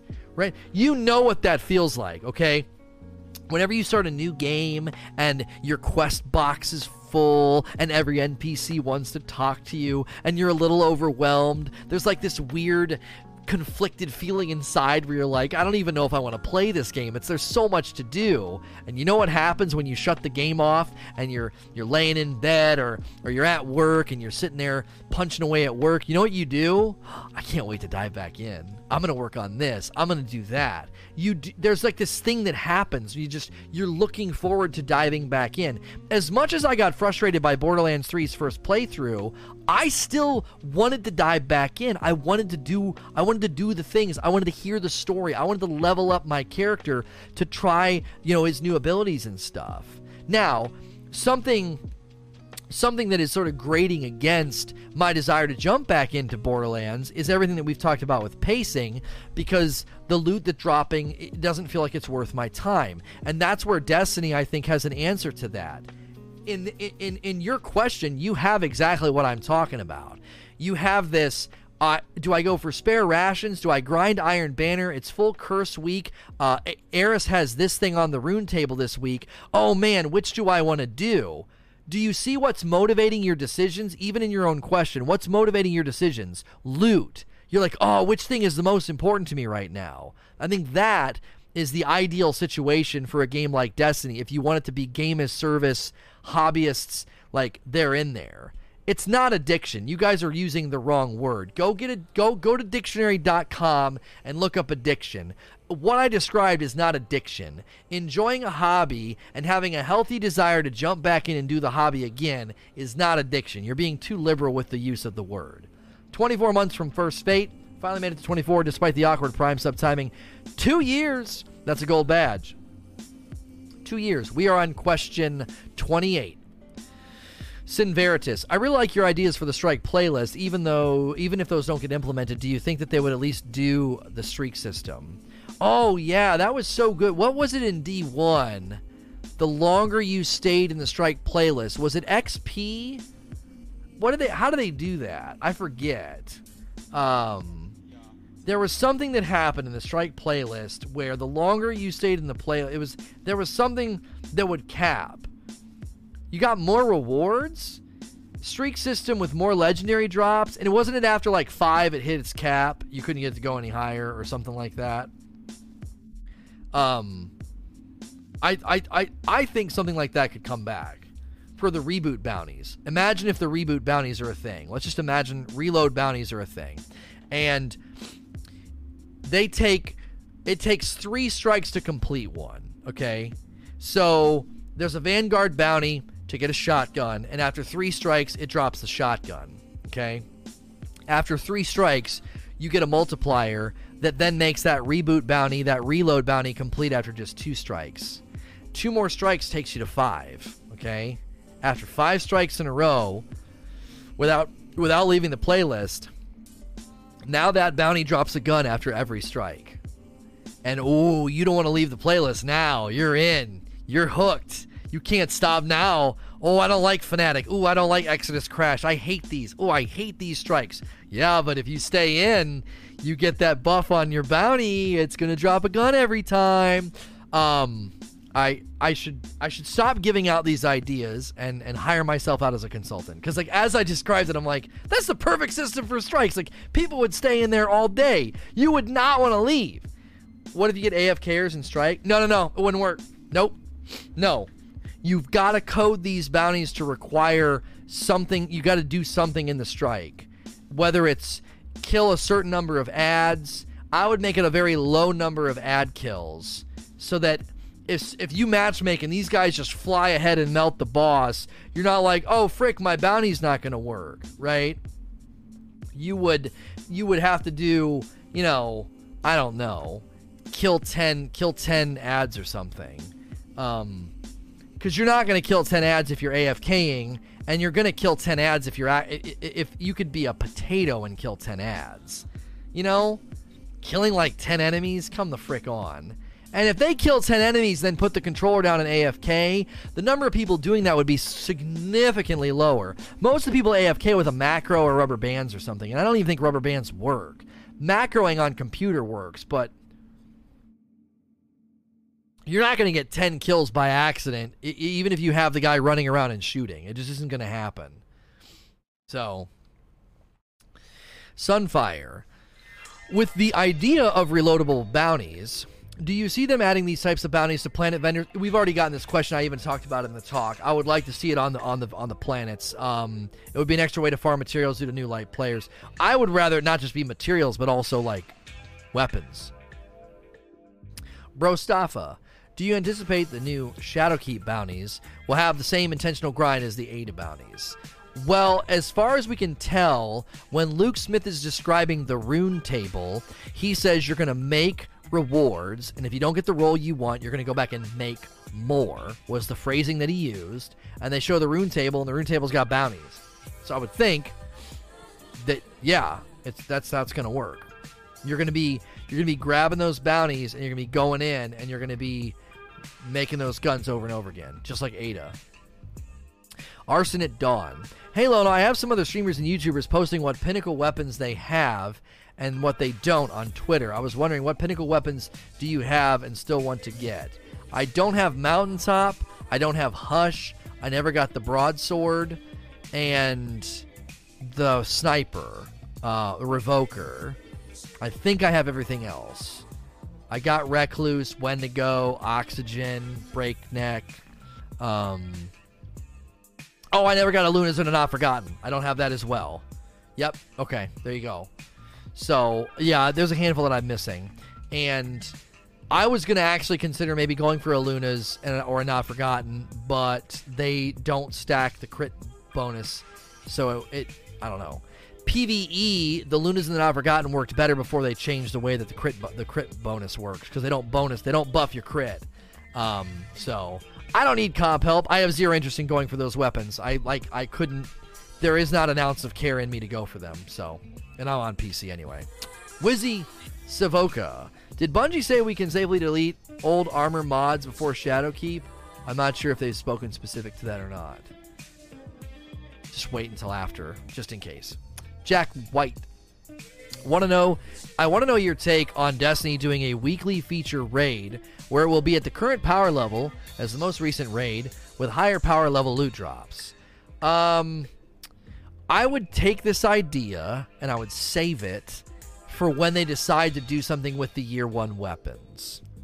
Because I love this idea even more if I'm running Leviathan and getting Leviathan weapons with random rolls.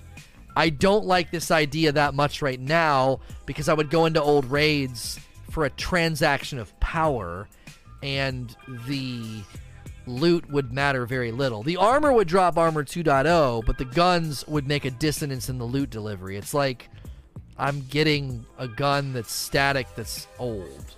So I'm, I, I'm going to take your idea and I'm going to put it on a post-it note and I'm going to slap it over here and say, let's do this once we figure out what we're going to do with the year one weapons. Because I think your idea falls short because of the weapons. Sin Veritas. Do you think adding weekly community objectives will bring attention to older content? Will we get larger player groups and matchmaking like Luke said? This would help with new light players getting help through the content and show community efforts. I don't envision them saying, Welcome to Shadowkeep. Here's a bunch of community challenges in old content. I could see them doing something like this once a month after a couple of weeks or something. But I, there's a delicate balance here, right? I don't know if you gain that much by driving existing players into old content and letting new players stay in old content. I don't know how much you gain there. They're landing in the game 750. You would hope that they would go around, shoot some stuff, feel good about the game, and then buy Shadowkeep and jump into play with their buddies you would think that a lot of people jumping in are going to be catalyst players. And what I mean by catalyst players is somebody somewhere was the catalyst for them trying out Destiny, and that's the driver, which means you kind of want them in the new stuff. You want them to jump into the new ethos and the new loot systems and the new weapons and the new activities. So I wouldn't think that you would want this sort of almost black hole vacuum, like sucking people back into the old content. Like, hey, there's a community challenge, and you're gonna come back here and you're gonna help new players in the old content. Like, they don't even have to run the campaign. You know, they're gonna hit the ground running at 750, and if they want, swipe their credit card and jump in with you on the moon activities and Eris Morn stuff. They can go to the moon and patrol it. I would think that's what they want. They want people, a brand new player, and this is why they're opening up the whole game to them a brand new player can jump on the moon and start running around. And they're going to see stuff they can't do. They're going to interact with an NPC that they can't really talk to. And that's going to be that soft prodding to push them into the new the new season of Destiny.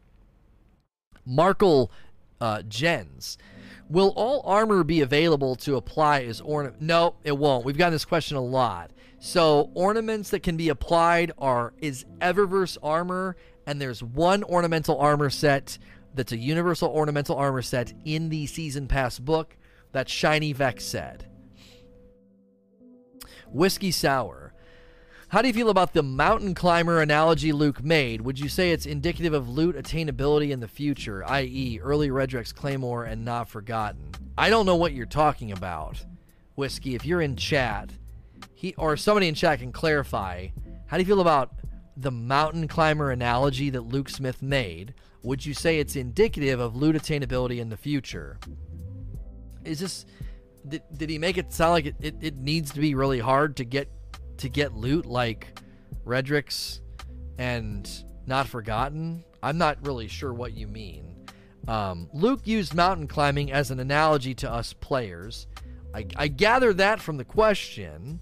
Uh, he said that once you reach the reach the peak, it gets easier. So he's saying I don't like to read into analogies like this too much. Is he saying that like once you get the powerful stuff, it feels easier? I mean, that's generally true in, in these games. Once you hit the peak of everything, you're you're full loadout, you got everything maxed, you got great guns, the game does get easier. That's true in a lot of these games. So maybe I, I think I don't know. Maybe I, if you're saying he's talking about loot attainability, I, like it's gonna be really really hard. But then once you get it, it's gonna make a big difference. I just don't know. I I, I don't want to read too much into this. This seems like a weird statement for him to make, and let, I, I I don't I don't even know where he made it.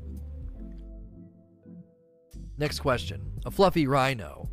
What Shadowkeep drops I want to remake? Uh, when Shadowkeep drops, I want to remake my Titan. How much work do you think I'll have to do before I can actually start the new content? Um, th- there will not be work. I, it, I, I don't know.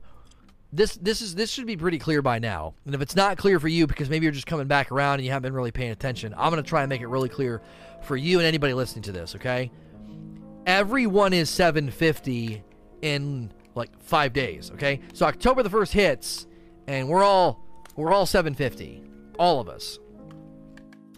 And you go into Shadowkeep and you're like, I want to go to the moon. I want to do the quest line with Eris.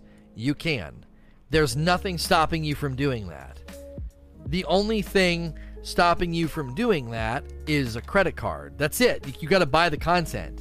So there you're not going to have to be like and that's a big big value point with New Light is that they want everybody just to jump in and play. They're trying to remove barriers between you playing with other people. Maybe I read into it wrong. I assumed he meant when you get down the mountaintop, people will be impressed with what you have to show for doing it. Yeah, I don't, I don't know. I, I, again, I would have to see it and read it in context to really grapple with what he tried to say about the mountain climbing. So yeah, Fluffy Rhino, there's nothing in your way October the 1st from just jumping in and doing the new stuff. You don't have to go do any prep when it drops. Uh, Kakita Shing Shingayuki, are the artifact experience levels known? No, they've not. They've not said. Venom, why does everyone focus on old weapons and all that being too good? Destiny has been around. Uh, Destiny has been about the gunplay, and the Recluse is far from the only thing you can use to do well with. Am I crazy? Um, your question is all over the place logically. I'm having a hard time understanding what you're saying. Why is everyone focused on the old weapons and all that being too good? Destiny is all about the gunplay, and the Recluse is far from the only thing you can use to do well with. I think what you're trying to say is why are people so f- uh, focused on old weapons? The Recluse isn't that great. You can use new stuff. I think. I think that's what you're trying to say. Um, so. I, there's a general problem with letting you use your loot forever. There's a general problem with that. Because of the way that Bungie scales loot. Like in Borderlands, if I get a legendary at level 25, that legendary doesn't do anything for me at 35, I gotta find it again. Okay? And the reason that works in Borderlands is because you get to enjoy the reward in its context and have fun with it. And then later on, if you want to get it again, there's more longevity, there's more loot pursuit. Destiny does something very, very different. And it says you can get this weapon and it's really strong. And if you got it and you're, let's say, you know, cap is 960 and you get a weapon to drop in the 800s, that weapon is always helpful to you. You can just keep infusing it up. And when they do that, it can create, I think, a problem where the minute you get a really, really strong weapon, it was strong when it dropped and it still is strong.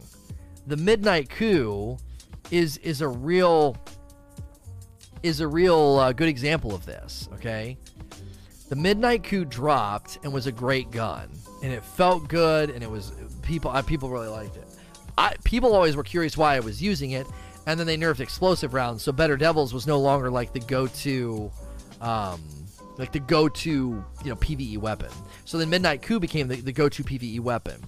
Okay, now what I was doing two years ago in Destiny with the Midnight Coup, I'm still doing today. So the Midnight Coup doesn't like suddenly not be. It's like not. It's not a bad weapon just because time has passed. It's not rusty. Um, oh, it was ba- it was trash until they buffed Rampage. Well, in any case, my point is is that what we're doing in Destiny doesn't change that much. So that gun doesn't become bad with time. It you can like the recluse isn't going to suddenly not be a good option as a gun just because we've we've had it for a while. And so the only way you leave stuff behind is through like what they did with Taken King. You've just got to do like a a threshing floor like reset where nothing comes with you and people hate that, but I don't I, I just don't think it's avoidable. I think eventually like Thanos' snap, you know, I'm inevitable. I think there's a there's a snap where I'm inevitable. I'm gonna take your weapons and your gear and lock it, and it, it, it stays put in that era of Destiny. And now there's a bunch of new stuff to chase. The biggest dilemma for Bungie in doing this is they seem to struggle with quantity. Forsaken and even Shadowkeep, I don't think they're going to bring enough loot to justify leaving stuff behind. There's just, I, I, I think, I think that there's a lot, there's just a lot that would that would feel empty and sort of like, oh man, there's there's nothing, I, I can't use anything, you know, I can't use my old stuff, and there's not that much new stuff right now. They would need to be able to like, because whenever they did that with Taken King, there was a clear quantitative, you know, injection. There was a lot of stuff they added. So they can't. I just don't think you can continue to use things for forever, and that's why people look at Recluse and other guns and like, what the heck is going on? This gun's so strong; it'll always be strong. Killabreezy, why did they remove factions? Any thoughts on bringing them back? I'd love for them to bring them back in a way where there is a rally that's like a week long, but I'd also like the rally, the factions to be there all the time, so you could just keep grinding Future War Cult, and throughout the season you're earning. You know how the book works? that they've shown us that season pass, like as you level it up, you get stuff. The faction should have something very similar, and you get, you know, some shaders, and there's a ship ghost and uh, a sparrow. You know, you get if you level up Future War Cult enough throughout the season, and then the rally could be like a week long thing where while you're grinding for Future War Cult, there's like a weapon that can drop or a weapon or two that can drop that has you know you get some good rolls on it. Then it goes away and you're like, oh, I didn't get the weapon. But then the next time rally comes around, there's a new weapon, and the and the previous weapon can just drop into the loot pool of whenever you're you know just grinding and leveling them up. You, it spits one out every once in a while, something like that, or a bounty system that allows you to just grind for it, something like that that doesn't go away. Terror Clash. Do you think they should bring back class exclusive weapons, maybe designed for to accentuate the thematic differences between the classes? I actually don't like weapons that are class specific. That may be my preference and bias, and so I don't know if I can make a good argument as to why they shouldn't do it. I just know that I don't like it. In a loot based shooter, I don't like getting a gun and being told, uh uh uh, you can't use that and then there's also all the players who only have one character. And then there's guns that you're adding that they can't use. So, local anthem. I saw the, uh, there was a Bungie Please post on Reddit that suggested we get kill clip on a bow. Can we talk about why that's a terrible idea? Um, I'm assuming that kill clip on a bow would be problematic because of the the the the fire rate of the bow, the lethality of the crits, and the fact that, oh, I don't know, you don't have to reload the gun. Like, you can't put kill clip on a bow. There's no reload. Like, that, can you imagine that on on any other thing that can that like that can that can shoot that fast? Suddenly having a buff. Why is Rampage okay, but kill clip is not? Because Rampage doesn't affect time to kill in the Crucible until you get it up to like stack 3, right?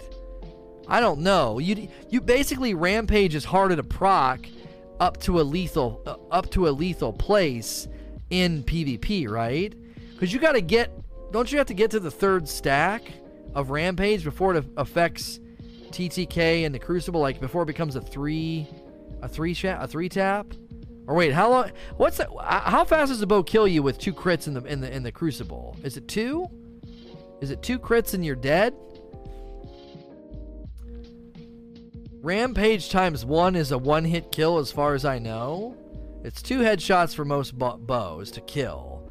And if I kill you and get Rampage, do I get a big enough buff to kill the next guy in line with one stack of Rampage on a bow? Like kill clip on rockets, right. I don't know if you can do that. No? No? Two times Rampage can kill low resilience Guardians. Yeah, like I just I think kill clip I think kill clip would be too strong and too immediate. Rampage um, times three is really hard to you. You're not getting a lot of rampage times three on a bow in Crucible. Come on. And if you are, I mean, you sound like you might deserve to get a one tap kill. You're freaking Robin Hood if you're pulling that off. Um, kill clip lasts longer. Yeah, I think kill clip on a bow would become a one tap, and that would become a problem. You would only need to get one kill, and then you would just start zip one kill, zip one kill, zip. I mean, I don't think that that would be a good idea. And kill clip as a perk doesn't make sense on a bow because you're not reloading it. The whole point of kill clip is that like you have to reload the weapon and there is no reload. Rampage works the same way on a bow that it does a scout, a hand cannon, or a pulse. One kill procs rampage. You know, you don't have to reload for Rampage to proc. That's the, that's the same way that Rampage works on a hand cannon, a pulse rifle, a scout rifle. You got to get a kill, and then Rampage procs. It's the same on all of them. Kill clip on all those guns doesn't proc until you reload the gun, and on a bow you don't have to. Get a kill, maintain the lane, next person kill clip hit. You know, I, I, I don't think I, I think that is a that's that would be a misapplication of the perk because it wouldn't require leaving the lane, resting, reloading, re-entering the lane. It would be immediate. It would be immediate like basically like rampage is immediate. The bow reloads when you put another arrow in. So gorilla dump. Do you want it? Do you think that's the appropriate response and the argumentation that's been put forth is that you do reload the bow, you put another arrow in. You think that's equal? Like, you think that's equal? I don't think it's equal. I mean, that's not a reload. That's not a reload. Because a, a hand cannon goes bam, bam, bam, and a bow is shoot, shoot, shoot. There is no disruption in the shooting pattern. That's your shooting pattern. A hand cannon shooting pattern is disrupted by reloading. There's no disruption in the shooting pattern of a bow. There is no reload. Technically, I mean, it's technically a reload. You see what I'm saying? Um, then what's a bow reloader perk? I, I, I'm, I'm assuming quicker draw time on the on the the, the the, the draw. I don't know. I think draw time is the disruption. I just think we're gonna you're gonna create a false. This is an this is an automatic false equivalency. I just don't think you can take a reload perk like kill clip and slap it on a bow. I just don't think you can. I don't know. I just bows are bows are weird, admittedly, but my instinct here is to say reloading is different because you have to leave the lane. Bows can bows can re-nock an arrow and draw so quickly that you can't really count that as a reload. If I'm going to reload my hand cannon, even with Outlaw, I have to leave the lane. The rhythm of the gun its damage output is disrupted and I go reload and I re-enter and the rhythm of damage is maintained. A bow's rhythm of damage is not disrupted. This is its rhythm of damage. Draw, hold, release. Draw, hold, release. That rhythm is not disrupted ever. There is no reload mechanic of disruption. The rhythm of damage, bow, I'm, I'm sorry, arrow, arrow, arrow, hand cannon, bullet, bullet, bullet. Only the hand cannon suffers from the disruption of needing to reload. You are out of bullets. You got to leave the lane, reload the gun, come back out. So I, I just I, I think that would be a dangerous, real, real dangerous thing to start doing to bows. So, if you're putting in a new arrow into the rest, you are reloading. You're not interacting with what I just said. A hand cannon and a bow have a rhythm of damage. Only the hand cannon's rhythm of damage is disrupted by reload. The bow never has its rhythm of damage disrupted. Therefore, there is no reload. There is no reload pain felt ever. You stay on the lane and can continue the rhythm of damage. I can't do that with a hand cannon. I can't do that with a scout or a pulse. I don't I don't know how that's lost on you. A bow's rhythm is set and unchanges. There is no wait, hang on. I got to get more arrows out. Okay, now I'm ready. So that'd be crazy. Death Starfish. Uh, Lono, I agree with you on these reload type bounties, but does it need to be in every single activity? Do we save harder content, raids, Nightfall, Vex Offensive for different reward systems? Yeah, possibly. Look, I'm not trying to say take these bounties and, and, and just like a stamp, just like boom, boom, boom, boom, boom, stamp them everywhere. It'd be cool if like there was something different in the raids with, you know, how you do it. You know, I, I I'm I'd be fine with that. Bows reload and that's a fact. No. No, like I, you're not understanding the mechanics of the argument. You're just leaning on it. You're le- leaning on one one assertion. You're not you're not interacting with the mechanics of the argument. A, a hand cannon has a fire rate and a reset on it, right? It you shoot it and its recoil resets. That's its that's its rhythm of damage. And then I have to stop and disrupt that rhythm of damage to take the clip out and put another one in. On a bow, there's a rhythm of damage. Draw, fire, draw, fire. There's a rhythm there where the gun, the weapon resets itself to shoot again. It's a fire rate. Draw time is part of the fire rate, it's not a reload. Reload disrupts the rhythm of damage. I know it's difficult when you're grinding an axe to have facts come into your brain, but those are the facts. There is math involved here. I am not confused. The rhythm of bow delivery. There is not there there it, it's fire rate. Draw time is part of its fire rate. It, it, that's what you're saying. There is no hang on a minute, hang on a minute. I got to reload my bow. That moment doesn't exist. It doesn't. You don't understand the mathematical argument that I am making. You're missing it. Jiminy Christmas, Dan Papa. You mentioned that Activision Blizzard possibly have hurt the move to Steam. What do you think shows that? I had to uninstall D2 on PC so that I could preload. So if it's true, if it's you have to what? You don't have to uninstall. I had to uninstall D2 on PC. Is that true? Like what? You preload into a Steam folder. You know what I'm saying? People are saying false, nope, not true, no, no. Yeah, you don't have to uninstall. All I said was this I said that I felt like Activision and Blizzard were being kind of. They're being kind of smarmy about the whole situation. They're not allowing preemptive license transfer, which I think personally is BS. I should be able to transfer my Forsaken license right the frick now. I bought the content, I own the content, the content's moving to another place. I should be able to transfer my license right the frick now. But whatever. Blizzard Activision are probably being sticklers on some contractual line item, so we can't actually do that until October the 1st. Bleh. Also, as soon as cross save went into effect, as soon as cross save went into effect, all of a sudden, right? All of a sudden, I I I'm getting not instanced very well. Like there's some background like authentication on my on my my account that's getting jacked up. I don't know. It just feels weird. Um yeah, I don't know. That's just a theory. I that, like I just kind of felt like, man, I feel like Activision Blizzard's doing something. I feel like why all of a sudden can't I instance very well? I'm getting kicked to orbit a lot. All this stuff. I don't know.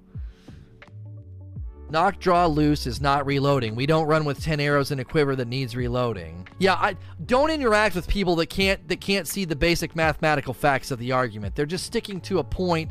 They're not even entering the landscape of the discussion. They don't even understand the math that refutes what they're saying. It's it's math. It's a fact. It's on paper you are wrong, right? The, the, you can't put that on a, on a bow. You can't because there's a mathematical pain point of reloading that makes sense of click kill clip. Defo side. If this is a recharge, if this is a if, if if these are rechargeable, if these are rechargeable, do you think they should have material tied to it like the chalice? Um, I don't know. Uh, I'm trying to think here. What do we do with Ada? We go and we gr- do do we need anything once it's not powerful? We can keep buying the thing, right? What do we need? Do we need anything to buy a non-powerful from Ada? I, I haven't done it in a while. I'm blanking. You need the schematics, but the thing the the modules, right? The module reports. Don't you get those? You ended up I modulus reports. Thank you. Modulus reports. Thank you. I ended up with too many. They ended up in the. They ended up going to the. Um, oh, I remember what I would do. I'm remembering now. I have not done it in a long time. I would run an extra forge to get an extra batch of modulus reports, so I never had to stop. Right? Stack up the modulus reports, buy another one. Stack up the modulus reports, buy another one. I remember that. I remember that. Okay, okay. So now I'm tracking with you here. Because that's kind of what the chalice does, right? Here's the thing about the runes. I didn't like the fact that runes were RNG. If I wanted to get a certain type of rune, I think there should have been maybe like a way for me to go earn those. So I would be okay with these Vanguard bounties. oh, this would be the perfect way to do it. Remember how I said you could run three strikes, complete the bounty, two strikes, complete the bounty, and now you're getting a multiplier streak bonus in the Vanguard strike playlist. What if that's how they did it? You run three strikes to charge up the bounty, right? And then you get the gun from it. And then you do two strikes, charge up the bounty, and then one strike. Once you get to that multiplier, you're getting whatever the currency is in a greater number, so you're charging up the bounty quicker, right? So it should just be woven into the strikes, right? I don't want to have to do this like back and forth thing where it's like, We'll go over here and grind this and get this thing. Then come back here and buy the thing. Now that you've bought the thing, okay, now go over there and go run that activity for a gun. I, I think that's too truncated. Streamline the freaking process. Every I run three strikes, charge up the bounty, get the gun. Now I have a multiplier in the strike playlist as long as I don't back out, run two strikes, charge up the bounty, get the gun. Now that I've run five strikes in a row, it's charge the bounty every strike, every strike, right? I think that's that's that's a that's a winsome sort of like loyalty grind rewarding mechanic that I think would work really really well. I just don't like the idea of what, what I mean. What was it? The uh, the freaking uh, the forge, uh, the Osiris forge. Go do this, get some stuff. Got some stuff? Cool. That's not enough stuff. Oh, it's not enough stuff? No, there's more stuff. Oh, where, where's this stuff? Well, that stuff's over there. So it's like multiple activities and then going all the way back to Osiris to get the gun. Okay? Load time on consoles has to be a part of this discussion for frick's sake. Most of your players play on console, right? Most of them play on console. So load times has got to be part of the discussion. Quit telling people to buy SSDs. I know that helps, but that's not a solution. Uh, they can create bounties that don't require a trip to the tower and don't require you to run somewhere else. You just stay and again, think about what I'm saying. There is something really really good and healthy about a player base that lands in a lane and they stay there for a long time. Yeah, dude, I was in the strike playlist last night for like three hours. It was awesome. I, I got paired with some really good people, and we actually sent each other some invites, and we were running the strikes really, really fast. Dude, I got like five of that. I got five opportunities on the gun last night. Yeah, I got to drop five times. Yeah, I got a pretty good roll. I'm going to try again tonight. I don't know. There is something good about that. That feels right. Yeah, I was in Crucible all last night, dude. It was great. Got on a little win streak. I had that bounty. Got that bounty streak. The bounty streak, I was getting a gun every game. Felt good. Felt good, right? So the the nature of doing multiple activities and going back to the tower and stuff, I, I don't um yeah, I don't think that's a good system and structure. I think Ada's system needs streamlined, and this would be a good opportunity to iterate on it. Slush O Gump. Do you think bringing back skeleton keys or an evolved version of that system would be good for the game? I think the bounties that Ada has and an evolution of that is a better system than the skeleton keys. Skeleton keys weren't bad um, in concept, they were bad in execution. Uh, there was this sort of there were too many layers of RNG. Okay, typically, uh, typically, that was what my uh, my feedback was on the the way they structured skeleton keys. There's too many layers of RNG. You could run a number of strikes and not get a key. You could then go into the strike and open the box and not even get the gun to drop. You could get the grass skirt. Uh, and then when the, fin- the gun finally drops, there's RNG on the rolls. That's way too many layers of RNG. That makes the whole effort feel very frustrating and futile. Cosmo, Cosmo confirms it's a big one, referring to the TWAB. Yay! So, RNG for the key, RNG for the gun, RNG for the roll. Too many layers. Remove the layers, okay? Remove the layers. The skeleton key system wasn't bad, it offered an intentionality. And I believe Nightfall rewards now with the RNG protection in the score. It's it's close. It's so freaking close to being right. Okay, this is how Nightfall should behave. Welcome to Tuesday Reset. You want to grind for a Warden's Law? Excellent. You're gonna have to first get a high score of 200,000. Okay, get your 200,000. Now that Nightfall has a little engram light next to it that's lit up. And what that means is now, every time you run this Nightfall, the Warden of Nothing drops. Every time. You're not focused on the score anymore. You unlock. You like you unlock the drop. There's nothing wrong with giving somebody a Warden's Law after every run. There's nothing wrong with that. That generosity is totally sensible. Totally sensible. It's very similar it's very similar to Ada's bounties and the chalice. It's right in line with that rhythm of reward. The rhythm of Nightfall reward right now is not in line with the chalice or Ada's bounties. I run a Nightfall, nothing, nothing, nothing, nothing, nothing. Six Nightfalls, nothing, finally get one. Come on. Like I, that, that's that's not uh, that's that's not that's not in line with like run run the menagerie and get a gun, run the menagerie and get a gun. Because if you're running with a good team, how we were running a menagerie in 10 or 11 minutes. That's about the same as a, as a nightfall run. But I got to run six nightfalls to get a warden's law? But I can run in the same amount of time that I run six nightfalls and get one warden's law. You're getting six Austringers? What? Why? That doesn't make any sense. And how fast could you get a kindled orchid for crying out loud? What, 15 minutes? 20 with load time. So like that's like a gun every other nightfall basically. You know, one one gun every 20 minutes. Why are you having easier content more rewarding than a nightfall? You know what I'm saying? Not that nightfalls are hard with the card. You can set them up and burn through them pretty fast. Um so you're also drawing out of a certain set of armor and menagerie.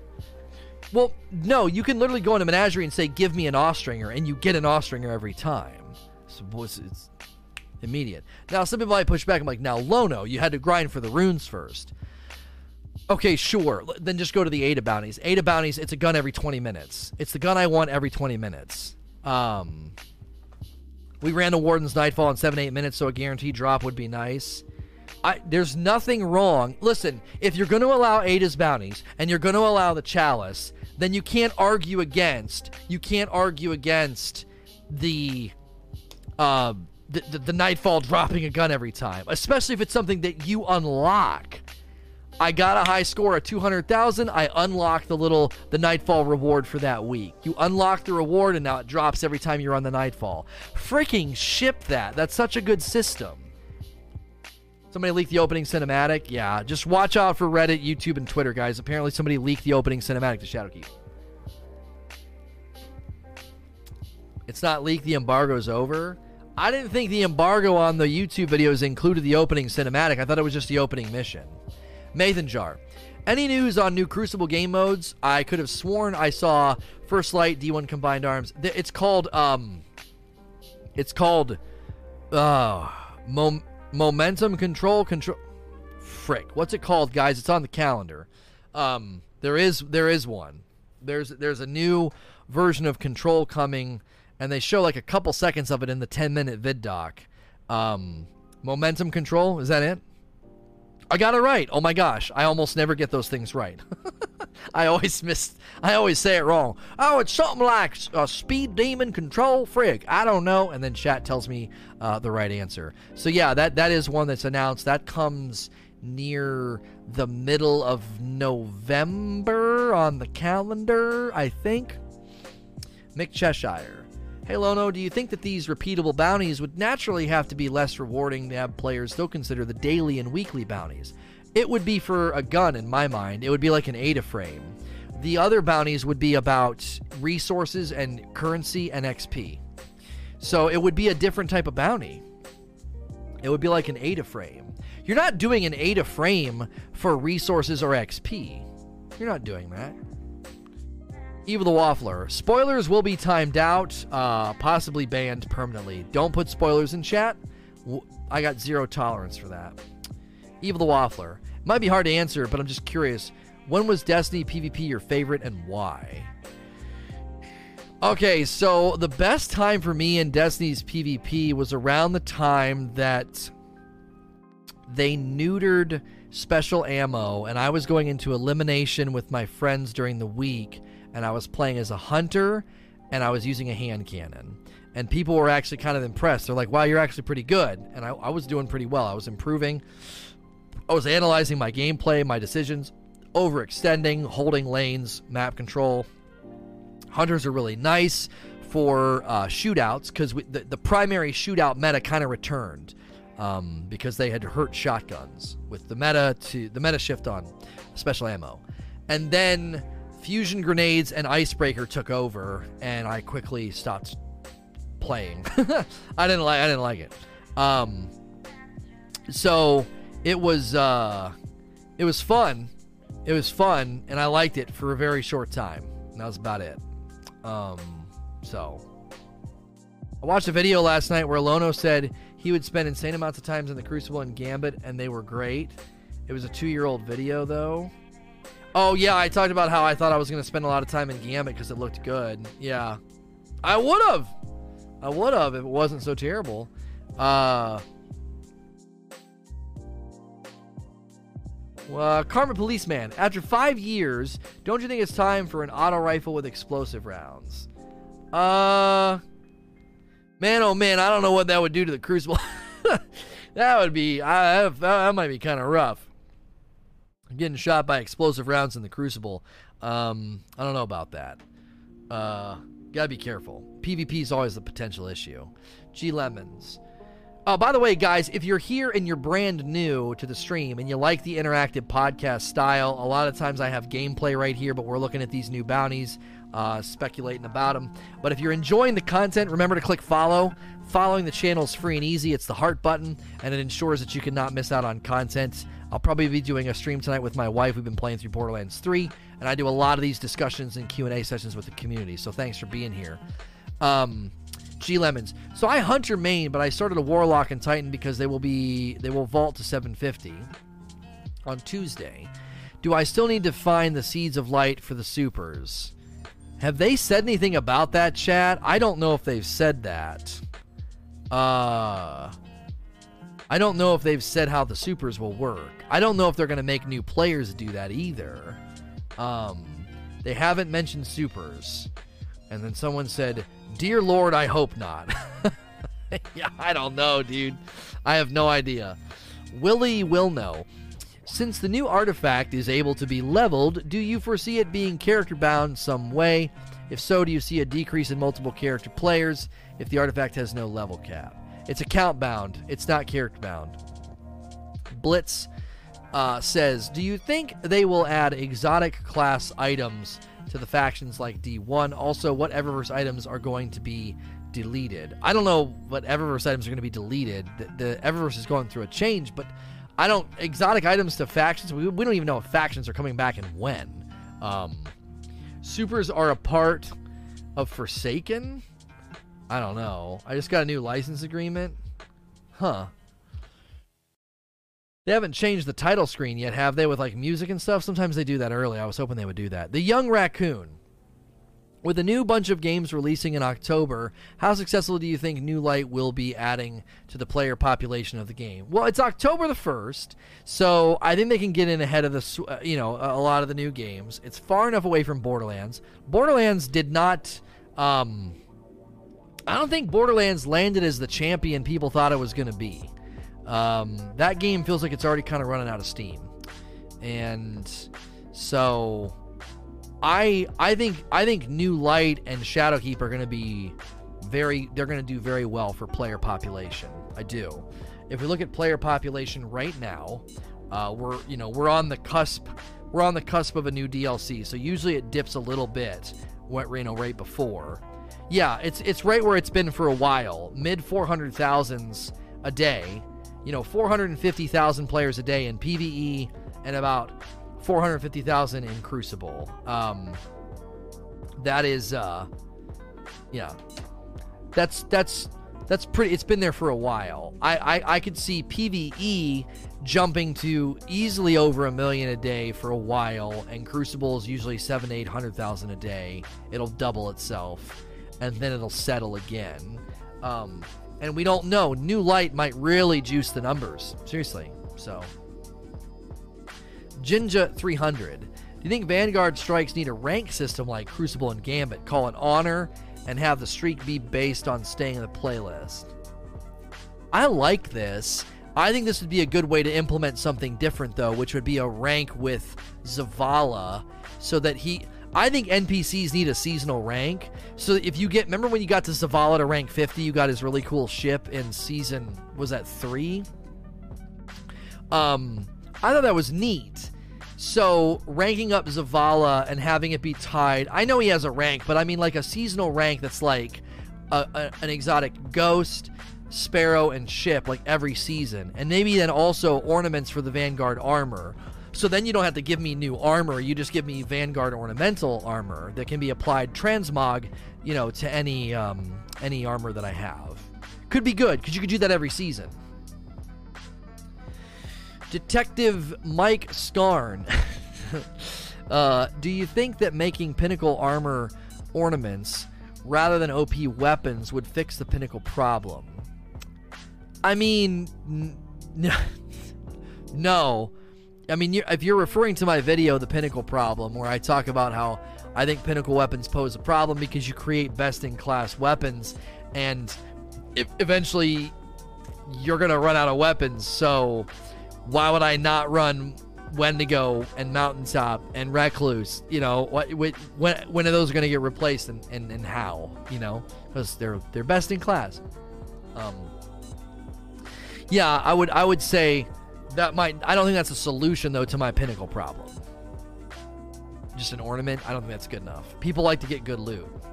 Cruxley, do you think they will ever be an activity that alters the in-game physics a bit, similar to the low grav of Skywell in Borderlands 3?